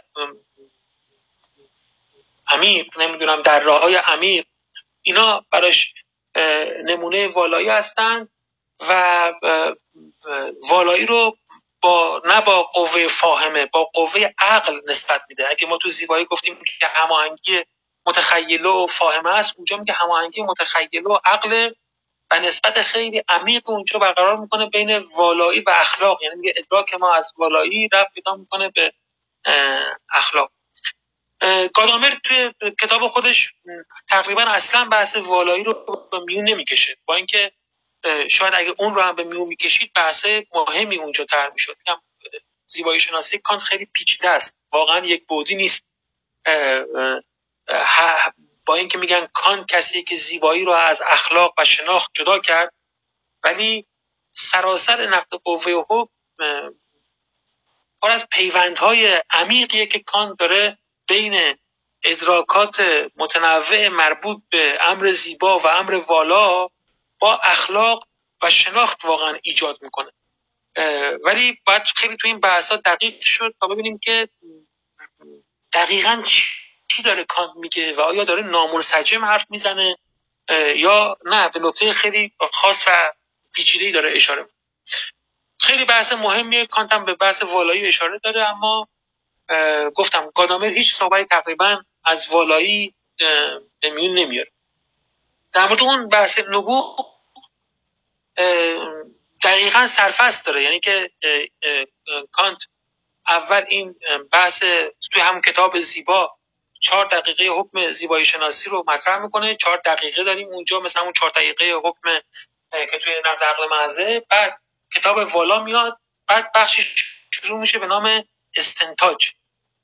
توی این بخش استنتاج که به گمانم بنده 20 خوردی به بعده توی چون بند, بند این کتاب نقد حکم از اونجا بحث نبوغ با یک سرفصل مشخص شروع میشه. حالا من اگه بتونم همینجا پیدا کنم شماره بندی هم که بحث نبوغ اونجا شروع میشه رو خدمت شما عرض می‌کنم تو همین مدتی که دوستان هست. خیلی تشکر می‌کنم.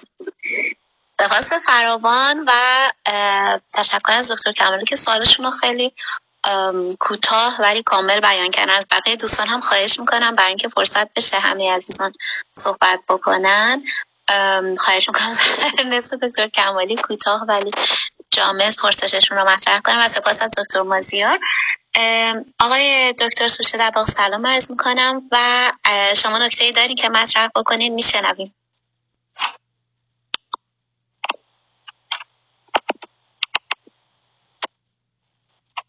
نمی‌دونم. آقای دکتر درباق شما امکان صحبت دارید بله بفرمایید.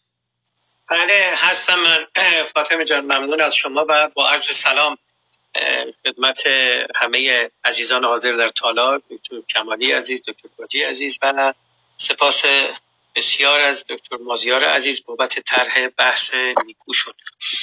عرض می شود که من چند نکته یادداشت کردم که جهت استفاده بیشتر و البته می‌دانم یکی رو هم با توجه به این نوت هایی که برداشتم نوبت آتی بهش خواهید پرداخت. به همین خاطر از آن در میگذرم و دو نکته رو با یک کامنتی اشاره می‌کنم به اختصار. در تکمله آنچه که ابتداعا ارز کنم نوبت پیش با هم گفتگو کردیم راجع به کانت و راست و شما هم فرمودید. من تو این فاصله کتاب Foundations of Ethics راست رو دوباره دیدم. همچنین The Right and the Good رو. و به نظرم آمد که اینجوری بشه گفت. یعنی حالا شما نظرتونم خواستم بدونم. اولا برخلاف حالا بحث اخلاق و حالا نسبتش با زیبایی شناسی. الان اینجا من اخلاق رو داریم بحث می‌کنیم. نمی‌دانم راست ندیدم بحثی راجع به زیبایی شناسی. من ندیدم. انجام داده باشه. راست برخلاف کانت واقع گراست به لحاظ اونتولوژیک در حوزه اخلاق.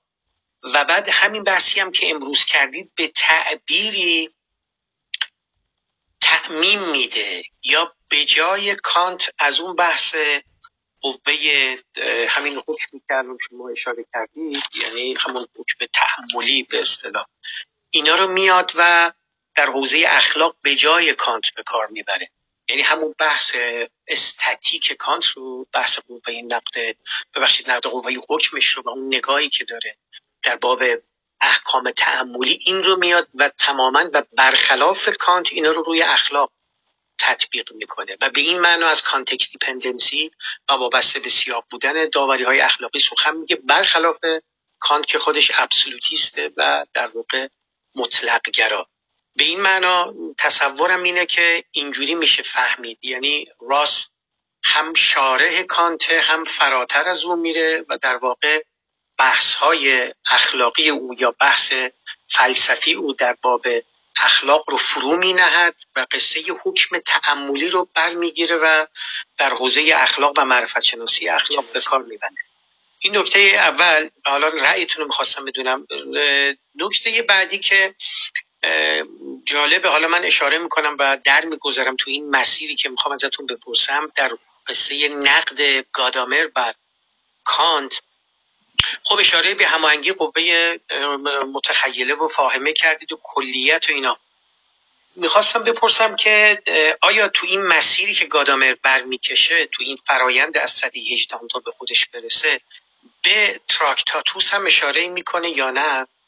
از این جهت برای من جالبه بدونم که خب می‌دانید دیگه برخلاف کانت که نقد دو و نقد سه رو هم تو که فرمودید نوشته ویتکنشتاین در تراکتاتوس و نوتبوکس یعنی در دوران نخست میگه ethics and statics are one and the same. مثل همه. خب مدلولش اینه که شعن شناختاری یا شعن شناختی ندارن داوری های زیبایی شناختی. و از اتیتیود نگرش فرد به عالم خبر میدن همچنان که در حوزه اخلاق.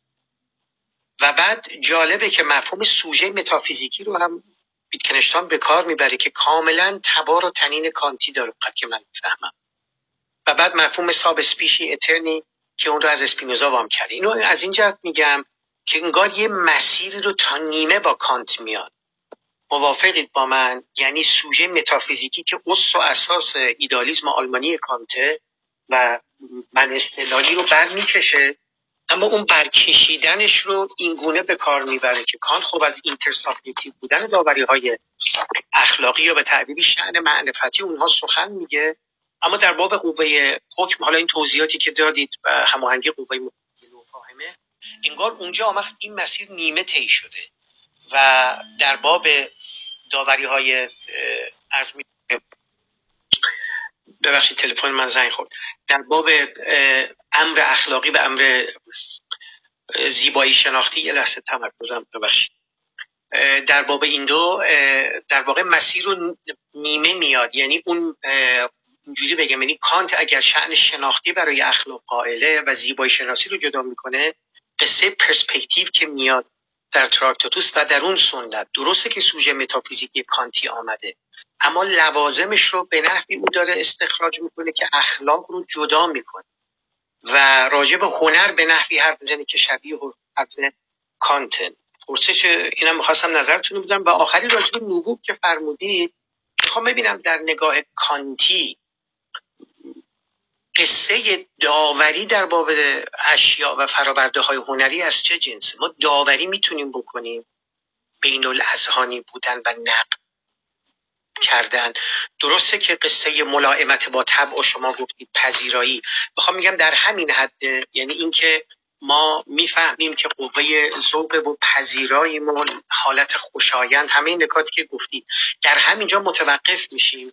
یا بین امر زیبایی که با امر نازیبا می‌تونیم داوری بکنیم؟ چون اینجا ما کلیت و ضرورت که نداریم. حالا کلیت داریم هماهنگی بین قوه متخیله و فاهمه اما ضرورت نداریم. و خب برخلاف نقد یک و دو که معرفت و knowledge اونجا وقتیه که ما بتونیم یا به اصطلاح معرفت شناخته از epistemic value بخوایم سخن بگیم و بخوایم از truth condition سخن بگیم باید شرط معرفتی داشته باشه درک من اینه که اونطور که شما توضیح دادی چون ضرورت نداریم و بعدم هماهنگی متخیل و فاهم است ما معرفت نداریم. خیلی خوب. به اون معنی که در نقد یک و دو داره اگر این وقت ارزیابی کار هنری هم میشه کرد یا نه دیگه کاملا به همون معنی که از قادم نقل کردی سوبژکتیو یعنی اینجا با یک کسرت غیر قابل تحویل به وحدتی که نقد ناپذیر مواجه این درسته و در باب اگر این چنین باشه اون وقت اون نبوغ و نابغه بودن یه امر پسینی تجربیه یعنی اجماع اوغلاست که کسی و اثری نبوغامیز و فردی نابغه انجام به حساب میاد. یا ملاک و محک هایی مستقل از اجماع اوغلا هم که صدق و کس بردار باشه هم در این میان در کار است. عرضم تمام. گوش می‌کنم. سلامت باشید. سلام عرض می‌کنم.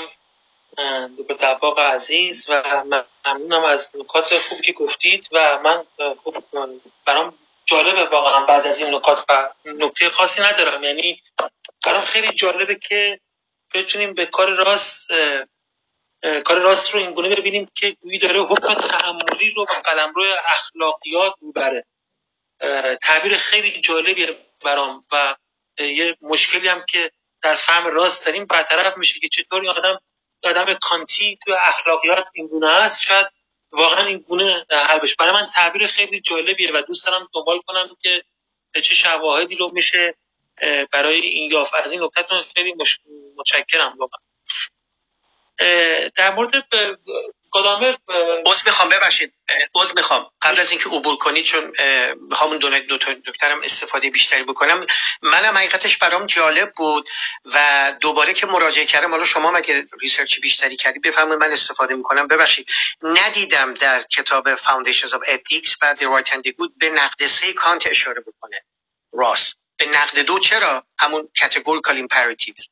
و بعد توی این گفتگوهایی که با هم داشتیم من ندیدم. یا شارحان راس رو که سالها پیش خوندم البته. یادم نمیاد به نقد سه هم اشاره کرده باشه.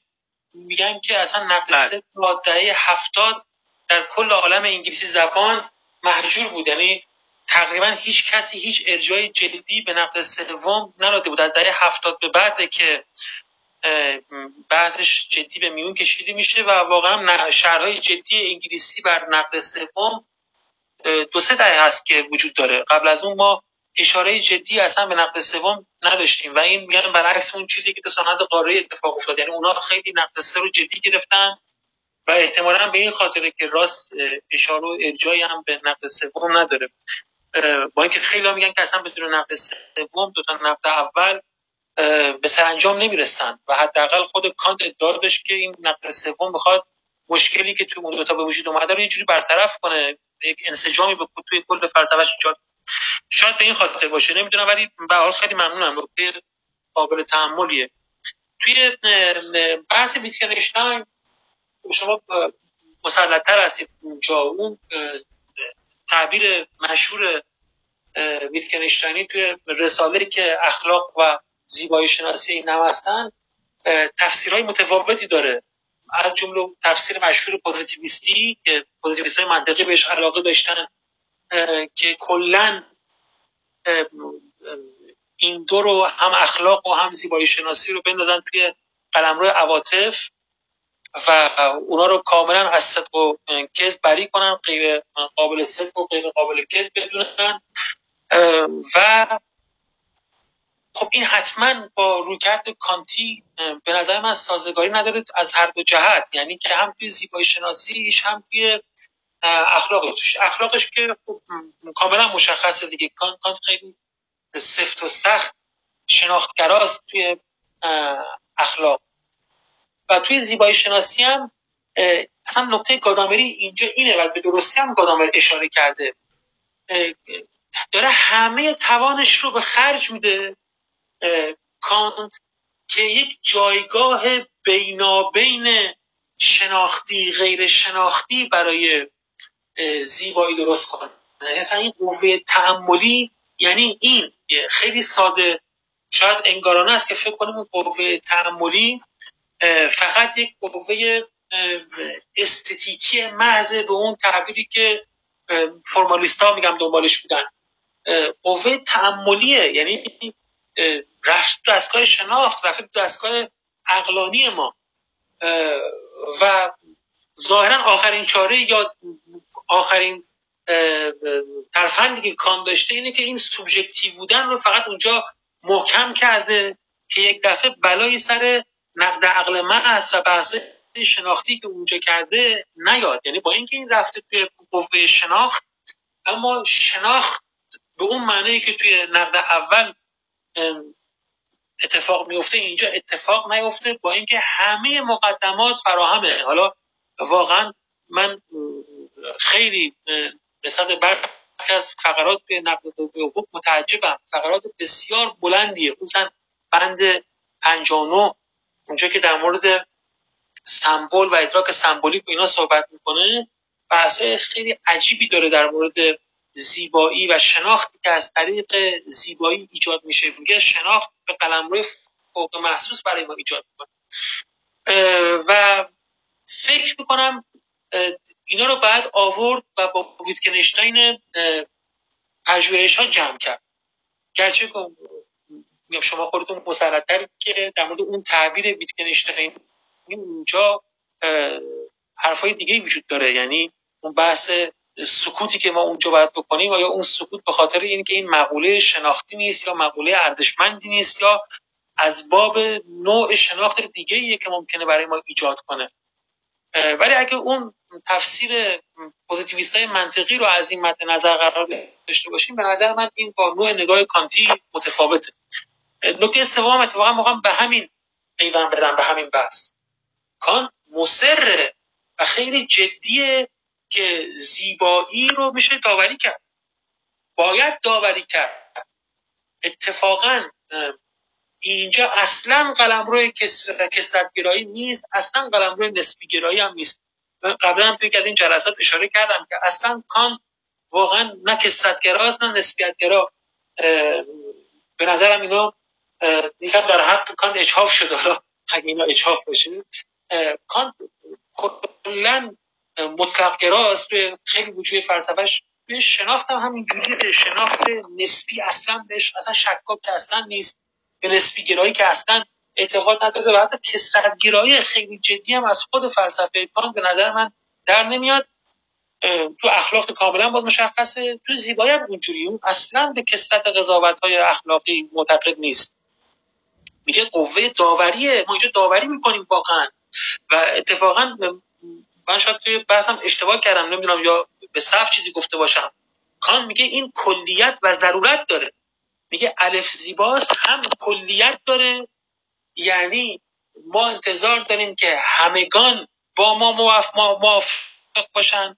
هم ضرورت داره. یعنی ما به ضرور این این این طلب رو از همگان داریم که چنین حکمی بدن. یعنی این یک حکم امکانی نیست که از غذا مثلا اتفاقی است بر, اساس اجماع تجربی یا امثال هم اینجا بخوام که این کلیت برقرار بشه. اونها به ضروره باید بگن که این زیباست.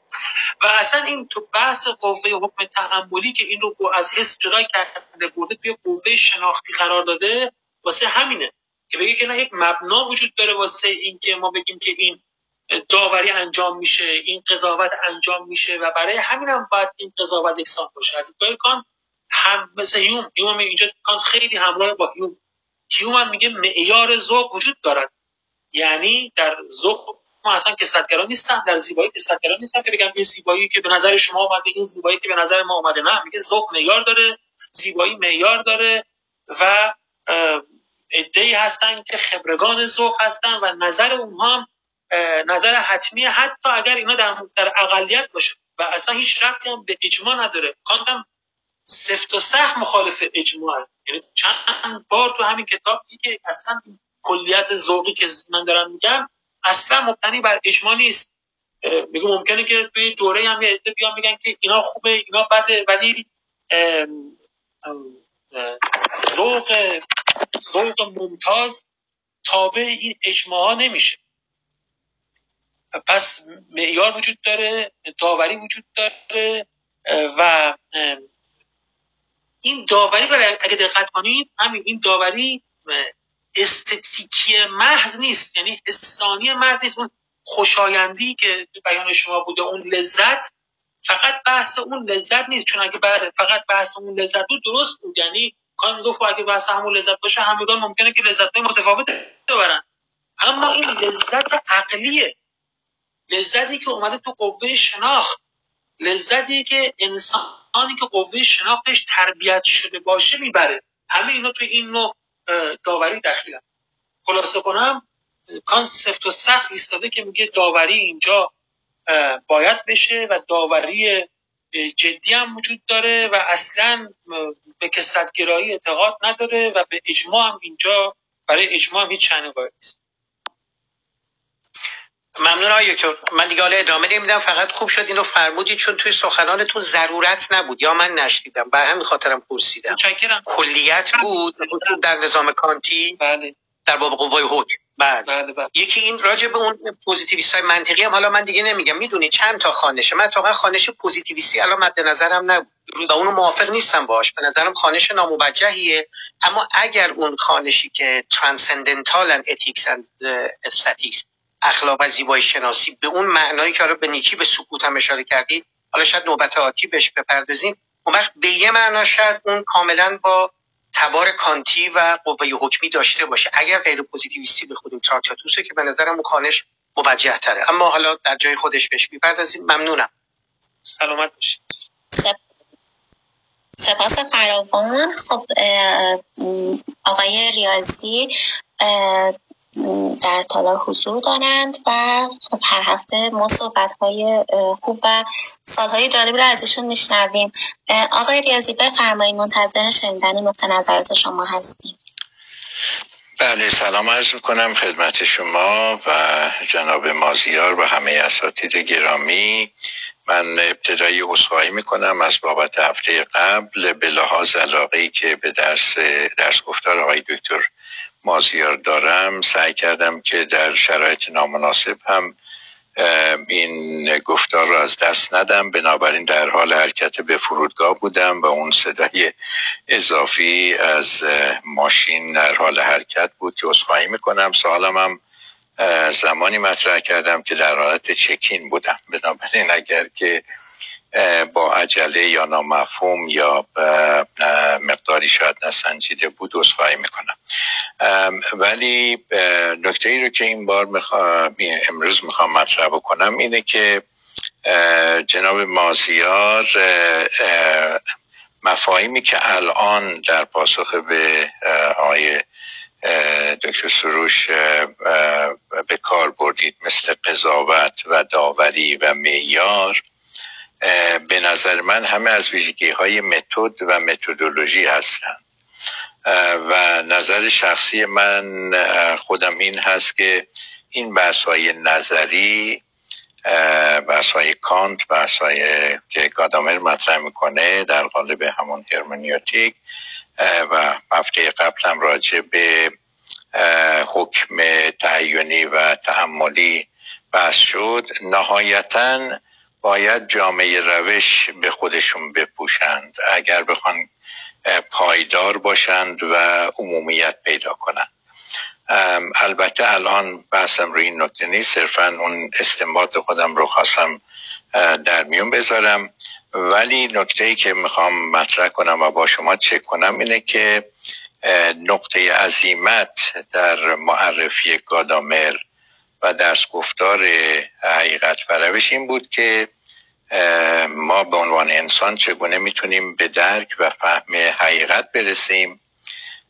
و البته من نمی‌دونم که ولی امیدوار هستم که این درس گفتار به جلسات کافی ادامه داشته باشه تا اینکه ما به هرمنیوتیک فلسفی گادامری برسیم. اما من می‌خواستم این برداشت شاید یه مقدارم زود باشه خودم رو با شما چک کنم که گادامر در واقع دو روی کرده متداول به درک حقیقت یعنی رویکرد روشمند و عینی و عمدتا پوزیتیویستی علمی رو و روش زیباشناسی یا subjective که شما خیلی امروز روش تاکید کردید. کانتی رو در واقع نقد می‌کنه.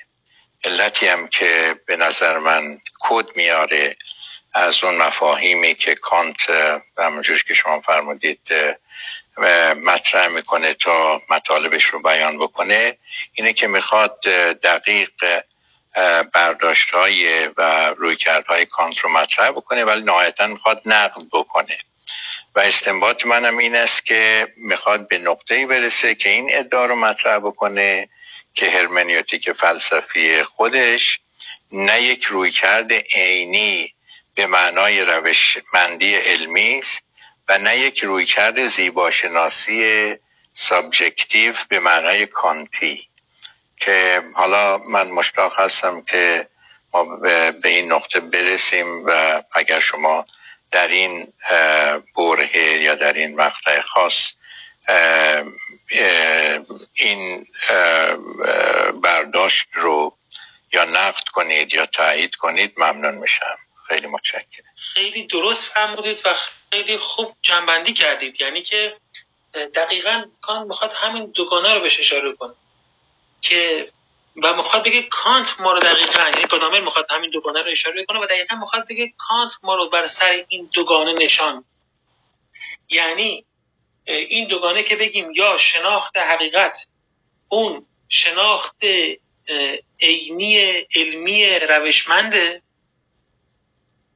یا شناخت استتیکی سوبژکتیو یا بگم یا روی که یا در واقع طریق ما به اون روی کرده استتیکی و سوبژکتیو. گادامر میگه که این وسط چیز دیگه بود. این وسط ما شناخت حالا اگه بگیم عینی عینی غیر علمی غیر روشمندم داشتیم. توی همون فرونسیس بود توی همون common sense بود توی همون ذوق بود توی همون حکم بود. ولی دقیقا کاری که کانت کرد این بود که گفت بله کانت گفت همه اینا هستن. اما همه اینها کاری که می‌کنن اینه که استتیکی و سوبژکتیو هستن. یعنی به این معنا دوباره حقیقت رو فقط منحصر کرد به اون شناخت علمی روشمند و این چیزان که معیار داشت و معیاری داشت روش نداشت اما معیاری داشت و می‌تونست شناخت کلی ایجاد کنه شناخت مشترک ایجاد کنه اینا رو همه رو استدیکی و سوبژکتیو کرد. یعنی همون الان شما همینجا به بحث کان دقت کنید و همین پرسش که قبل داشتیم دقیقا کانت اینجا میگه داوری ممکنه. یعنی این قوه ذوق داوری می‌کنه. داوریش هم مشترکه. داوریش هم توان رسیدن به کلیت رو داره.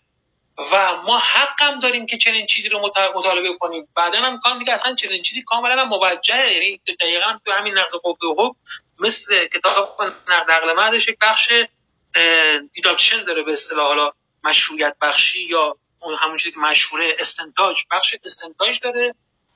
اونجا که موجهه. این این گونه برخورد با اینا موجهه.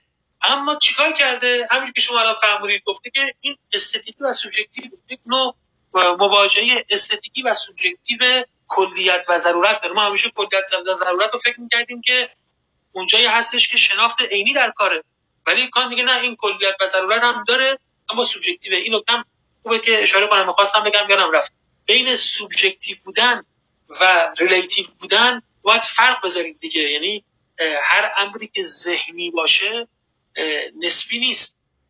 اینا دو تا مقوله جداگونه‌ان دقیقا موضع هیوم هم هست. هیوم هم میگه زیبایی ذهنیه اما نسبی نیست. اگه بتونیم برای اون ذهنیت توی سوژه یک مبنای کلی پیدا کنیم یعنی اگه بله وقتی میگیم ذهنیه یعنی وابسته به مدرکینه. وقتی میگیم وابسته به مدرکینه سریع این گمان پیش میاد که خب پس متناسب با ادراک های مختلف و مدرکان مختلف حکم می‌تونه نسبی بشه. اما اگر توی مدرکین ما یک مبنای مشترک پیدا کنیم اون باعث میشه که حکم ذهنی ما نسبی نباشه. هیوم این رو تو قوه ذوق پیدا کرده بود گرچه هیچ تعریفی برای قوه ذوق نداشت. کانت این رو باز توی قوه ذوق قرار داد ولی این دفعه قوه ذوق رو تعریف کرد به قول خودش نشون داده ما که چرا این قوه قوه مشترکیه. چون گفت این همون قوه شناختی ماست. همون قوه شناختی بالاتر ماست که توی همه ما انسان مشترکه. این همون فاهمه ماست. فقط اینجا فاهمه داره تعملی کار می‌کنه و تعیینی کار نمی‌کنه. تمامش کنم. دقیقا کان می‌خواد بگه کادامه می‌خواد بگه این دوگانه میراث کانته و این رو کرده استتیکی سوبژکتیو حتی حق مسئله رو نسبت به هنر هم ادا نمی‌کنه. کما اینکه تو خود بحثای کانت تا حدی مشهوده که روی کرده به قول میگم گادامر فاجعه باری نسبت به هنر. ولی خود گادامر نشون میده که چگونه میشه از این رویکرد فراتر رفت و توی همین بحث ها انشالله می‌رسیم به اون بحث که روی کرده که گادامر می‌خواد ازش دفاع کنه و یک شناختی راهی به حقیقت باشه اون چگونه است؟ خیلی متشکرم بسیار سپاسگزارم و مشتاق جلسات آتی هستم. تشکر از شما. سپاس فراوان. من فقط پیش از اینکه بحث رو و گفتگو رو ادامه بدیم دوباره یادآوری کنم که دوست عزیزمون آقای محمد رضا کاروان خیلی زحمت می‌کشن و تمام گفتگوهای قبلی و گفتگوهایی که الان جاری هست رو در کانال یوتیوب دیدگاه نو قرار میدن. اونجا خیلی راحت می‌تونید گفتگوهای قبلی که در سال گذشته میلادی فصل اولش انجام شده بود رو ببینید.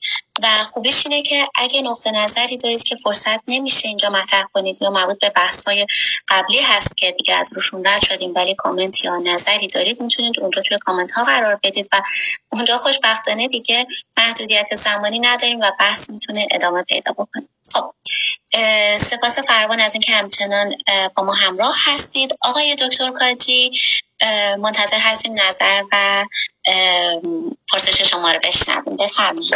ممنون. فاطمه عزیز و ممنون از آقای دکتر مازیار به خاطر بحث خوب و روشنگری که ارائه کردن. من سه تا سوال دارم. حالا بعضی ممکنه یکی یا دو تاش کامنت باشه ولی مطرح می‌کنم. سوال اولم های دکتر همونجور شما درستی به درستی اشاره کردید. قوه حکم کانت دو تا بخش مهم داره که یکیش مربوط به زیبایی شناسیه یکیش هم مربوط به قایت شناسی تللوژیکه در واقع. لوجیکال هست به تعبیر. قایت گرایانه یا قایت شناسانه حالا هرچی که می‌خواید ترجمه بکنیم می‌تونیم ترجمه بکنیم. بحث بر سر اینه که ما می‌دونیم این دو تا تکه به تعبیری جدا از هم نیستن و با هم خیلی در ارتباطن. برای فهم امر زیبایی ما لازم داریم که امر قایت شناسانه رو بشناسیم. من تا اینجا وقت نیست که من مبسوط درش در مورد صحبت بکنم. من این بخشی که در واقع شهر گادامر از کانت و نقد سوم میخوندم فکر و استنباطم این بود که جز موارد معدودی گادامر از این ارتباط غفلت کرده. نمی‌دونم نظر شما چی هست تو این مورد دوست دارم بدونم. نکته دومی که می‌خواستم بگم در مورد خانش گادامر هست از کانت. من مراجعش رو دیدم. یعنی اون ارجاعاتی که گادامر داده به کانتو دیدم. و تقریبا فکر می‌کنم که به عمد شاید مثل گادام مثل هایدگر شاید به خاطر اینکه خب فکر می‌کنه که کانتو خیلی بهتر از شاعران دیگه می‌فهمه تقریبا هیچ جا به کسای دیگه ای که تو سنت قاره به نقد سوم شهر نوشتن ارجا نداده. من البته واقعا این هست که خودم نظرم اینه وقتی که انسان با یک متف... یه فیلسوف بزرگی گادامر با یه فیلسوفی به بزرگی کانت رجوع می‌کنه خب طبیعتا خیلی خوب هست که یه گفتگوی دو رو در روی داشته باشه به تعبیری. اما من فکر می‌کنم مبانی ذهنی و ذهنی که میگم مربوط منظورم مبانی هرمونتیکی گادامر باید به نظر من این نکته رو بهش گوشزد بکنه که هر متنی به تعبیری معلف دیگه نداره و وقتی که متنی نوشته میشه اون وقت شرحهای زیادی بهش نوشته خواهد شد. من فکر می‌کنم یه مقدار گادامیر بهتر بیشتر می‌تونست به شارهان سوم کانت توجه کنه. البته همچون که شما به درستی گفتید تو سنت تحلیلی خیلی دیر بهش توجه شده ولی توی سنت قاری که خب ما می‌دونیم بالاخره یک تقریبا سنت 150 ساله قوی و جدی تا یعنی هنگامی که گادامر کتابش رو نوشته وجود داره. این نکته دوم. نکته سومی که می‌خوام بگم دیدم تو صحبت شما در واقع بود. خیلی به کار میبردید سوبژکتیویسم و خب گادامرم که به کار می‌بره. من البته فکر می‌کنم که یه مقدار آلرژی دارم نسبت به این واژه چون که تصور می‌کنم الان شده دیگه فحش پدیدارشناسان به هر تفکری که معرفت شناسیه و هر تفکری که توجه می‌کنه به منطق و هر توجه مخصوصا کانت که خب حالا بالاخره تو اوج معرفت شناسی هست به من تصور ببینید شما خودتون من دقت کردم. چند بار وقت که گفتید سوبژکتیویسم گفتید که ذهنگرایی. و واقعا این هست که ذهنگرایی هیچ چیز نمی‌تونه از بگه. یعنی ما بگیم کانت ذهنگراست هیچی در مورد کانت نگفتیم. شما خودتون می‌دونم خیلی خوب کانتو می‌شناسید و می‌دونم اقتضاعات صحبتتون است مخصوصا اینکه ببینید ما آقای دکتر تو سنتی هستیم که خب شما درس خوندید فلسفه منم تو ایران درس خوندم. اصلا و فلسفه رو با کسایی خوندیم که خب خیلی وقتا مخالف فلسفه غرب بودن و تنها فرشی که داشتن برای فلسفه غرب بعد از دکارت به این ور سوبژکتیویسم بود. سوبژکتیویسم بود. من می‌فهمم گادامر هرچند که من معتقدم که واقعا ما حتی تو سنت غرب هم اگه داریم کار می‌کنیم دیگه اینقدر این واژه لوس شده که باید کمتر به کار ببریم. دوباره تو زبان پارسی که اصلا به نظر من بیشتر یعنی اصلا هیچ چیز نمیگه هیچ چیز نمیگه. و من نقدم به شما نیست به نقدم بیشتر به این سنت فکریه که ما داریم و خب می‌دونید که هر کس رو که فکر کنیم که حرف ما رو نمی‌زنه یا داره حرف جدیدی می‌زنه رو میگیم سوبژکتیویست و اینجوری نفیش می‌کنیم این در واقع بیشتر کامنت بود. حالا بازم اگه نکته بود می‌تونید اشاره کنیم در خیلی خیلی ممنون از بحث خوبتون. استفاده کردم از خیلی متشکرم. دکتر کاجی عزیز خب در مورد اون شارهان اینو بگم که من بحث گادامر رو من نسبتا حداقل شارهان انگلیسی کانتو نسبتا خوندم.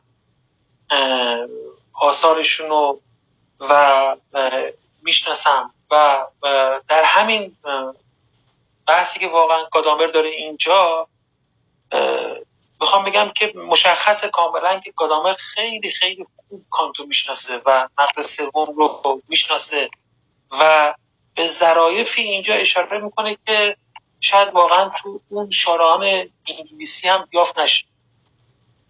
در مورد شارعان آلمانی خب اون نوع سنت شهرنویسی که توی سنت انگلیسی زبان رایجه خیلی توی سنت آلمانی با اون شکل جاری نبوده و گادامر البته به اون سنت 150 ساله که شما میگی اشاره داره. یعنی که مثلا برای همین تو همین بخشا به شیله رو اینا اشاره می‌کنه. بعدش هم توی بخش بعدی می‌خواد ما نشون بده که اون این ماجرای و مفاهیم کانتی به کجا انجامید. ولی آره یعنی که حرفای خودش رو در مورد کانت یا نقد سوم به نظر شارحان کانت مستند نمی‌کنه و نمیره سراغ اونا. ولی فکر می‌کنم که درک خوبی داره. واقعا درک استواری داره. درک فیلسوفانه دیگه. از فیلسوف مثل گادامر انتظار داره. با اینکه منم ممکنه که بعضی جا بگم که دوست دارم روی یه چیزایی تاکید کنم که گادامر یه جور دیگه دیده.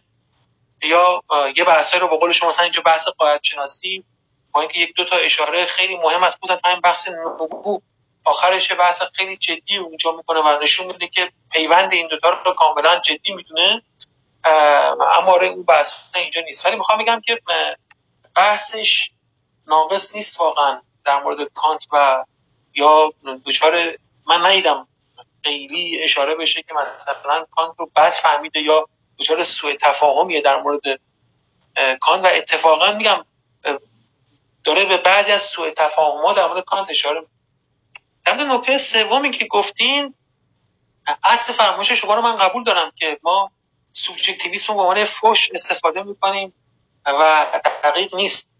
اما دو تا مسئله است به نظرم اینجا. یکی خب اون رویکرد کلی ایدالیستی که از هگل شاید شروع میشه و به جد می‌خواد که اون رویکرد سوبژکتیویستی در فلسفه رو یه جوری درمان کنه. اون مشکلی می‌بینه. اون شکافی که بین ذهن و عین ایجاد شده رو مشکل می‌بینه هگل و می‌خواد این مشکل رو که توی کانت انگار به یک منتهای خودش می‌رسه یک جوری این مشکل رو حل کنه.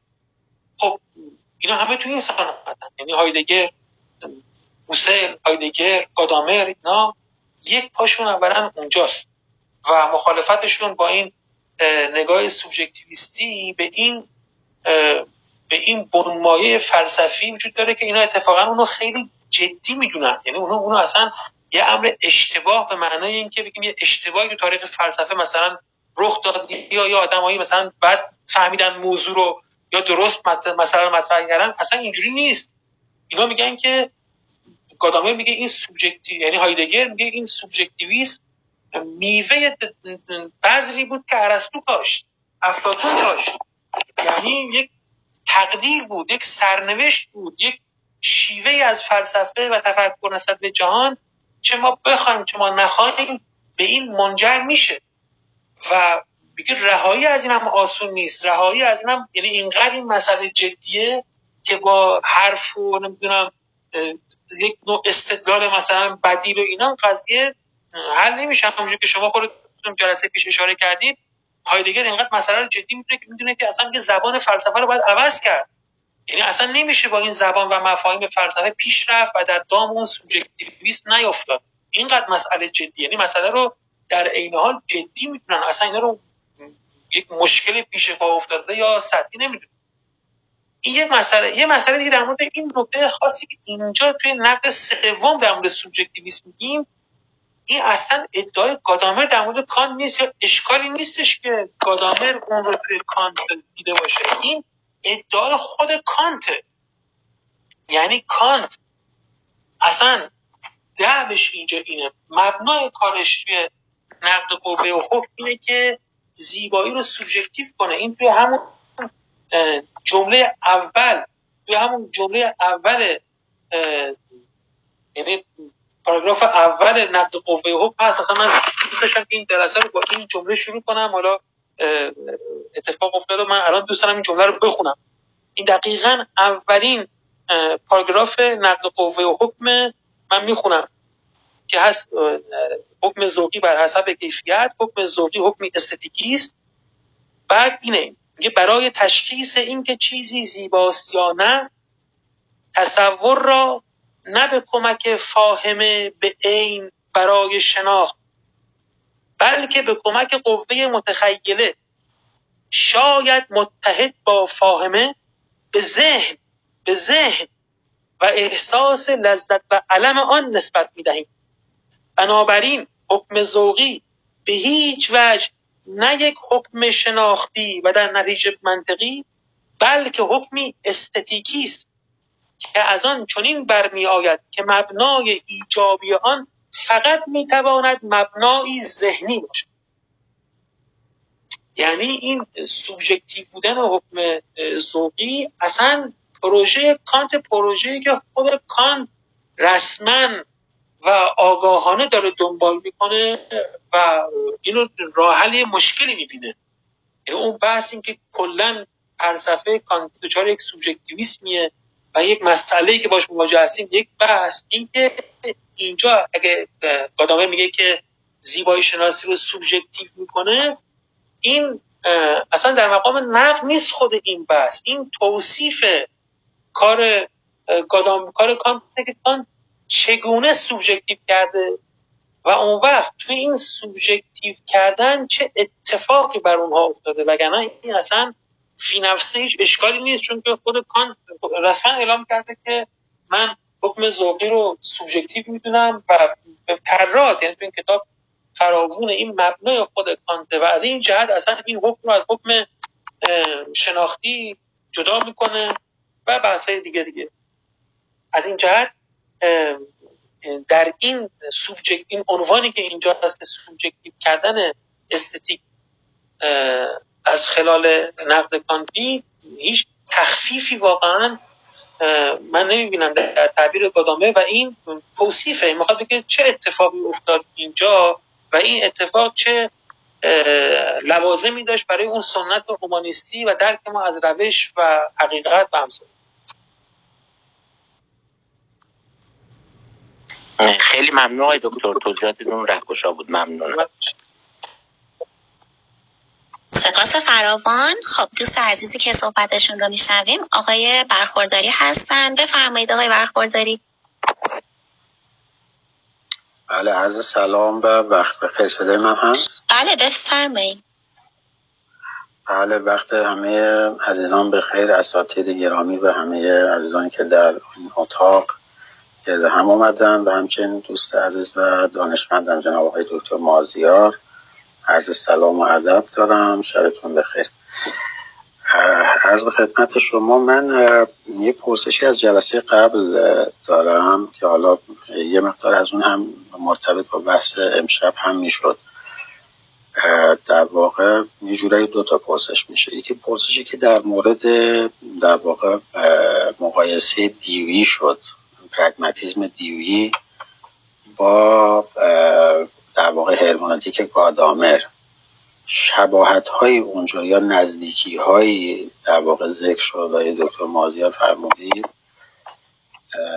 من خواستم این اگه بشه مختصری توضیح بدید. دست کم برای من ابهام وجود داره. یعنی من این شکلی متوجه شدم که در واقع در دیوی ما تصوری که از کامان سنس داریم خیلی اون بحث اجماع خیلی نزدیک میشه. من خیلی موافقم با شما. اون برداشتی که از دیوی در ایران وجود داره خیلی محدود به آثار خاصی از اون هست. به ویژه در حوزه تعلیم و تربیت و اینها میشه. و خیلی اون رو به عنوان یه فلسفه نظامدار معرفی نکردن. اما خب این بحث شباهت یا نزدیکی دیوی پرگماتیزم دیوی با گادامه رو من دقیقا متوجه نشدم. دست کم ابهام واقعا وجود داره. چون در اون فلسفه پرگماتیست دیوی دست کم بنا اون فهمی که من دارم بیشتر بر اجماع خیلی تاکید میشه. اون کتاب معروفش هم که دموکراسی و تعلیم و تربیت داره خود مفهوم تجربه وقتی اینها رو تسری میده و تعمین میده و استفاده می‌کنه در تعلیم و تربیت بیشتر یک معنای دموکراتیکی در نظر داره. اما اون گزارشی که از گادامر شد حالا من می‌خوام بفرم در متوجه بشم اصلا درست اینا رو متوجه شدم یا نه. گزارشی که از گادامر فرمودید اصلا برداشت گادامر از کامان سنس معنای اجماع نداره. بلکه در واقع یه جورایی به معنای شم یا تکت میده یا همون فرونسیسی که شما فرمودید که خیلی به حالا این برداشت منه. حالا اگه به اشتباه من برداشت کردم حتما تصحیح بفرمایید. یعنی یه جنبه نخبه گرایانه احتمالا در اون برداشت گادامر از کامان سنس وجود داره. اما خب از نظر دیوی اصلا معنای نخبه گرایانه نداره کامان سنس خیلی به اجماع و در واقع توافق نزدیک میشه و با اون نظری که به بحث دموکراسی داره. و سوال بعدی مربوط به پیامد این بحث بیشتر. حالا یکی از پیامدهای این بحث ممکنه این باشه. حالا اون بحثی که آقای دکتر سروش هم در مورد راست کردن به نظرم مرتبط با این بحث من هست. اگر این شکلی باشه که کامان سنس در واقع یک معنای نخبه گرایانه ای داره و نخبگان این شم اخلاقی یا این تکت اخلاقی رو دارند یا درک می‌کنن یا در میابند بعد خب تکلیف کسانی که این شم اخلاقی رو ندارن چی میشه؟ یعنی اینجا حوزه حکم یا احکام حالا احکام زیبایی شناسانی و احکام اخلاقی که حالا تو اون برداشت راست وجود داره تکلیف این چی میشه؟ یعنی آیا کامانسنس در این نگاه گادامری معنای نخبه گرایانه داره؟ و حالا این درک و دریافت زیبایی شناسانه یا حالا اون تعبیر راسی اخلاقی رو نخبگان خاصی می‌تونن درک و دریافت بکنن؟ حالا با توجه به اون بحث نبوغی که در دیدگاه کانت بود. من فقط می‌خواستم این پیامدها رو شما چجوری ارزیابی می‌کنید؟ حالا اگر درست متوجه شده باشم بحث شما رو. سلامت باشید آقای دکتر برخورداری عزیز و متشکرم از نکات خوبی که فرمودید. راستش پاسخ سرراست و ساده ندارم که به این پرسش ها بدم. در مورد شباهت دیونی و گادامر اون محور این شباهت همون مفهوم اصلی کار دیونی تجربه است. از نظر من یعنی اونجایی که من اون شباهت زیاد رو می‌بینم و دیگران هم اشاره کردن و گفتم به ادبیاتی هم داره این موضوع مفهوم تجربه است. اونجا دیوئی تلاش می‌کنه که اون مفهوم حالا به تعبیر شاید امروزی ما پوزیتیویستی تجربه رو کنار بزنه و معنایی به تجربه ببخشه که اون تجربه بین سوژه و ابژه بین مدرک و مدرک یک در هم آمیختگی هست و اصلا فائل تجربه از موضوع تجربه جدا نیست و اینها رو نمیشه از هم منفک کرد و پیوستگی اینجا وجود داره توی این مفاهیم. بعد خب می‌دونید که این, این مفهوم رو مثلا این مفهوم محوری فلسفه دیویی به این خیلی کم متوجه کردیم و توی حوزه مختلف زیبایی شناسی مثل سیاست مثل درک طبیعت تعلیم تربیت همه چی این مفهوم رو گسترش میده. اون شباهت بیشتر اونجا مد نظرم. اما در مورد کامون سنس و اینکه این نخبه گرایانه است باید بگم هم آره هم نه. اولا این مشکل اشکال نخبه گرایی رو کلا کردند یعنی خصوصا توی مفهوم بیلدون.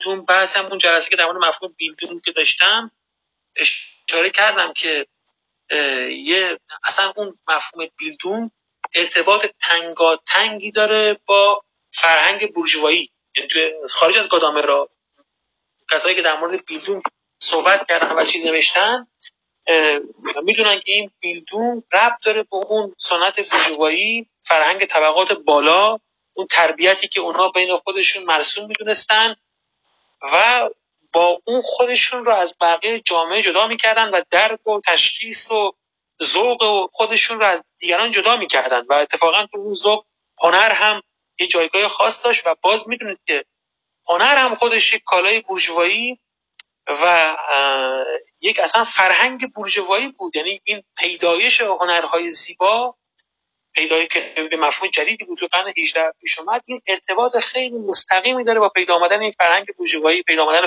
طبقه متوسط و بحث زیادی در مورد اینا شده. این, این ارتباط بیلدونگ و هنر و اینا ارتباط خیلی جدی. و بعدا اینا خیلی نقد شد. مثلا مارکسیستا بعدیا روی این نوع بحثایی که در مورد بیلدونگ بود و نخبه گرایی و اشرافمنشی که توش وجود داشت نقلی رو کردن ولی گادامر میاد از این دوباره استفاده می‌کنه و حتما تو این یک نوع نخبه گرایی هست. اما در این حال تو اونجایی که بحث خود کامون سنس هست و بحث ویکو در میانه اونجا اتفاقا بحث گسترش دادن و اشتراک معرفته. یعنی بحثی نیست که این کامون سنس یک حسیه که کسی از اون برخورداره و دیگران از اون برخوردار نیستن. اونجا گفتم که این اینا رو بیکو این رو در کنار خطابه می‌ذاره. کامون سنس رو در کنار خطابه می‌ذاره. یعنی خطابه چیزیه که با توسط به کامون سنس اون فهم مشترک فهم مشترکی که بین آدم ها هست. مش... حالا توی سنت منطقی می‌گفتیم اون مشهورات و مسلماتی که یک جامعه بهش اذعان دارن. یعنی سعی می‌کنه با اون چیزی که بین مردم یک جامعه قابل فهم هست و قابل درک هست بحث خودش رو پیش ببره. بنابراین توی کامون سنس یک دموکراتیزه شدن معرفت اونجا وجود داره. ما تلاشمون برای برای اینه که اتفاقا از یک گفتار برهانی استدلالی قطعی خاص فاصله بگیریم و اجماع. از همین کلمه که شما میگی توی خطابه اصلا ما می‌خوایم اجماع ایجاد کنیم. اجماع اقناعی بین عموم مردم اجماع برقرار کنیم از طریق کامون سنس و بعد البته این کامون سنس یه چیزیه که همینجوری به وجود نمیاد. یعنی با یک حدی از تربیت با یک حدی از فضیلت به دست میاد. ولی بازم کامون سنسه یعنی دقیقا بین همه مشترکه. یک کم باید درست من این, این, واژه ها هم ارتباط دارن ولی فرقاشون هم باید لحاظ کنیم. یعنی بین این و بیلدون و خود حکم یک تفاوت هایی هست. تو کامون سنس خود بدن کانت اینجا اشاره می‌کنه. میگه این چیزی که واقعا تو همه مشترکه. این مبنای جمعی داره. از این جهت این بعد بحث به نظرم خیلی نخبه گرایانه نیست و توش میشه به یک نتایجی رسید دیگه. اینو اگه فکر کنم جدی بگیریم اون مسئله پیامدم شاید رفت میشه. یعنی به هیچ وجه گادامر منظورش این نیستش که این درکار رو یه عده خاص مثل شهود عرفا مثلا هم باشه. که یه عده خاصی باشن بقیه به دستشون بهشون نرسه. نه درسته. همه کس در یک لحظه اون شم تشخیص مثلا فلان مفهوم رو یا فلان روحیه یا فلان حالت رو توی دوره تاریخی شاید ندارن. یک مورخی با شم خاصی این رو پیدا می‌کنه. اما وقتی این رو بیان می‌کنه و اینو ارائه میده و اینو روایت می‌کنه این روایت دیگه منحصر به افرادی که اونا هم اون شم خاص داشته باشن تا بتونن بفهمن نیست. این قابل فهم برای کسایی که یک فرهنگ انسانی مشترکی با اون آدم دارن زیست قابل انتقال قابل گفتگو اینا رو به نظرم باید لحاظ کنیم. حالا تا چه می‌تونه کل مشکل حل کنه خیلی متشکرم. ممنونم. چون توی صحبتتون اینم بود که به وسیله تعلیم و تربیت به دست نمیاد. یعنی این شم اخلاقی درست با تعلیم و تربیت به دست نمیاد. اگه اینجوری باشه. این حال منظورم از این تعلیم, تعلیم و تربیت به دست نمیاد. این نبود که یک امر جبلی و ذاتی مثل قوه مثلا الهام. این با این به دست میاد و به دست نمیاد. یعنی با تعلیم مدرسی با تعلیم مدرسی روشمند فرمول بندی شده کسی به شم مثلا تاریخی نمی‌رسه که یک چیزی رو تو تاریخ درک کنه. ولی اتفاقا این آدم تعلیم و تربیت می‌خواد. یعنی این آدم باید تاریخ بخونه ادبیات بخونه فلسفه بخونه آثار هنری ببینه توی جوامع انسانی سیر کنه سفر کنه. با اینها می‌تونه این شم رو تقویت کنه. یک استعداد ذاتی نیست استعداد مکتسبه. در عین حال که مکتسبه با یک فرمول و روشمندی خاص هم ایجاد نمیشه. یعنی این ابهام یا مشکل این مفاهیم اینن. مثل خود قوه در واقع آفرینش هنریه. یعنی آفرینش هنری یا باید بگیم یک استعداد ذاتیه ها؟ یا اینکه که ما می‌دونیم خب تا حدی شاید فکر کنیم که اینجوری هست ولی در این حال مگه کسی که شعر نخونده باشه آثار هنری ندیده باشه توی فرهنگ تربیت نشده باشه مگه اون می‌تونه مثلا این هنرمند خوب و خالص بشه یا مهم بشه؟ منظورم از اون که با تعلیم و تربیت حاصل نمیشه اینه که یک تربیت روشمند و یک فرمول بندی خاصی نداریم که شما از اون تبعیت کنی به شم برسید ولی در این حال مکتسبه. توی جامعه به دست میاد. توی تعلیم و تربیت عمومی به دست متشکرم. ممنونم. سلامت باشید سپاس فراوان. خب آخرین دوستی که صحبتشون رو میشنویم آقای دکتر اعتزازیان گرامی هستن. بفرمایید آقای دکتر. بله صدای من میاد. بفرمایید. بله سلام از می‌کنم خدمت اساتید. از آقای دکتر مازیار خیلی تشکر می‌کنم که واقعا تو این مدت خیلی روشنگری کردن و خب تو کلاب هاوس من به ندرت پیش میاد. من که زیاد ندیدم. در واقع بیشتر در سنت سوبژکتیویستی در واقع صحبت میشه. عمدتا خیلی کم هست از اساتیدی که خب همت می‌کنن. من خدمت آقای دکتر گفتم که اگر یه نقد جانانه ای نسبت به سوبژکتیویسم دکارتی کانتی نشه این مطالبی که در واقع این همه زحمت می‌کشید آنچنان فهم نمیشه که خب آقای دکترم لطف کردند و و همچنان در قضیه که خودشون در واقع رسالتشون هست قدم بر میدارند و, و واقعا من لذت می‌برم من دیگه خیلی استفاده کردم. آقای دکتر این روزا آقای دکتر کاجی استاد بزرگوار در جریان هستند. تو کلاب هاوس بیشتر تو همین زمینه وجود و ارز کنم عدم و ماهیت و اینا هست. اینا اگر خب در جلسات بعدی بیشتر بپردازید بهش و نقدی که در واقع حالا نقد هایدیگر گادامری بر در واقع این وجود هست بیشتر توضیح داده بشه خیلی واقعا روشنگری میشه. من, من اشاره ای می‌کنم خدمتون که منظورم چیه؟ می‌دونیم که ریشه مفهوم اگزیستانس در واقع برمیگرده به دوران قرون وسطا یعنی عصر اسکولاستیک. یعنی جایی که مفهوم جدید مفهوم جدیدی برای وجود در واقع خب می‌دونید که ظاهر میشه در فلسفه. و اون مفهوم جای مفهوم سنتی را می‌گیره. یعنی وقتی در فلسفه اسکولاستیک و قرون وسطا از وجود سخن می‌گفتن از مستر سنتیا یا سنتیا استفاده می‌کردن. در حالی که قبلا از کلمه اگزیس استفاده می‌کردن. یعنی موجود. که در اندیشه یونانی در واقع از اوسیا بود. استفاده می‌شد. به معنی بودن در واقع. یا وجود موجود در واقع. خب یعنی موجودی که اولا و به ذات در واقع موجود است یعنی همون جوهر جوهر عرستویی در واقع. یعنی اسنشیا به جای اوسیا به کار میره.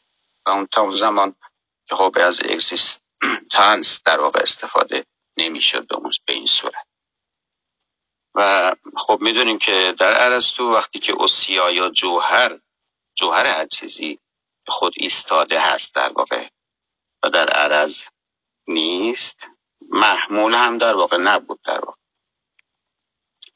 یعنی در واقع این چیز در عرستو موضوع یا جوهر را از دو حس در واقع مطرح می‌کرد. یکی اینکه میگیم این که موجود است و در معنای ثانوی از چه هستی میپرسیدیم در واقع.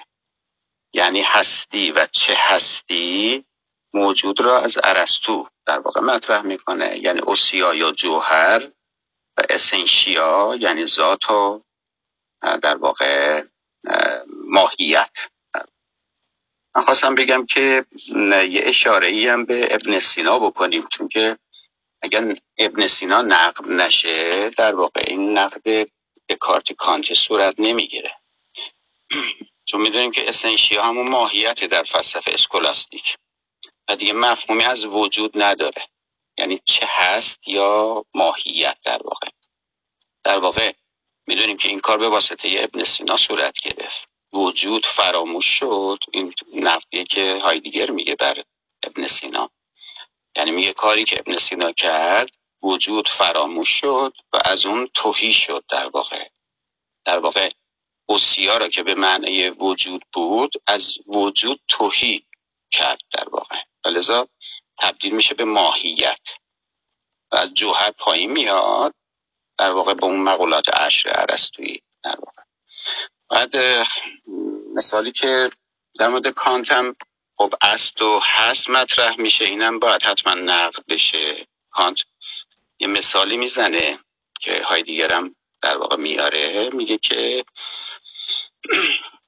اگر به این صورت میگه میگه وقتی من میگم در جیبم صد دلار دارم با اینکه بگوییم صد دلار را به عنوان مفهوم می‌توانم تصور بکنم در واقع چیزی به مبلغ خب جیبم اضافه نمیشه دیگه. یعنی چه در جیبم و چه در ذهنم هر دو همون مبلغ صد دلار. و اینکه وجود را به آن اضافه کنیم حالا بیام وجود بهش اضافه کنیم تغییری در ماهیت صد دلاری نداره و مفهوم نمی‌تونه جزء ذاتیات باشه و حتی جزء کامل ترین ذات. یعنی اگر وجود یک تعین مفهومی بود نمی‌تونستیم بگیم همون ماهیت وجود را داره. در واقع اگه وجود همون ماهیت بود وقتی به ماهیت اضافه می‌شد چیزی به, اون اضافه می‌شد دیگه. پس نتیجه می‌گیریم که تمایزی در مفهوم وجود به عنوان اگزیستانس در واقع هست که در کاربرد is. همون چیزی که گفتم خدمتون. یعنی لفظ is به معنی است در واقع. میگیم و در جای دیگر is را به معنی است به کار می‌بریم. اینجا خیلی نکته ظریف هست در واقع که کانت فعل فاهمه یا وحدت سازی را در واقع به کار می‌بره. می‌خواستم بگم که خدمتون اگر امکان داره این دو مطلب یعنی همون مسئله وجود مسئله نقد دکارتی کانتی با فلسفه اگزیستانس که در در واقع ابن سینا متبلور شد پرداخته بشه چون کاری که صورت نگرفته در کلاب هاست. و در کتاب هم که در واقع اومده مفهومیه که خب برای جوانان خیلی سقیله ولی خب این نقل و نبات این روز تو در واقع کلاب هاست به کار برده میشه. همش راجبه خب می‌دونی که فلسفه کلامی هست و همش راجبه این که وجود دارد و اثبات و چیزهای از این دست صحبت میشه.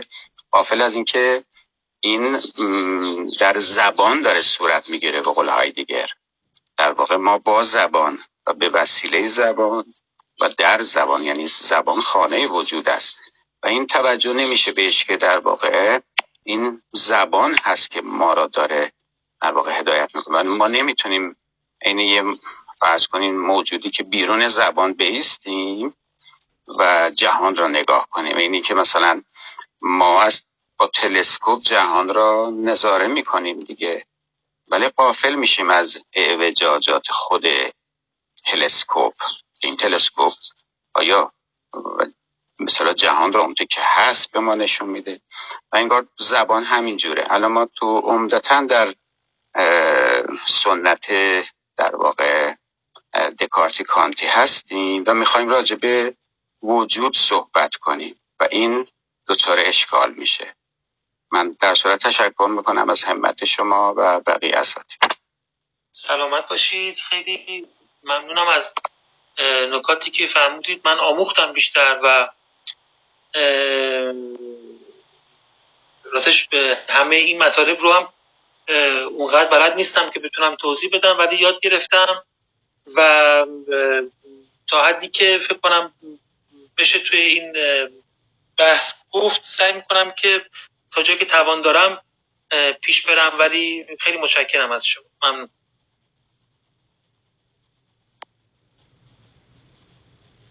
خب سپاس فراوان از همه دوستانی که در بحث شرکت کردن شنونده بودن یا نقطه نظرتشون رو مطرح کردن. خب دیگه بیست دقیقه هم از زمان گذشته. اگه دوستان نظر یا مطلبی که مهم باشه و لازم باشه این جلسه مطرح بشه. مد نظر ندارن دیگه همگی رو به خدا بسپاریم تا جلسه آینده که دوباره باقی مطالب رو دکتر مازیار برای ما مطرح بکنن خداحافظ همگی. خیلی ممنون از ارائه خوب آقای دکتر.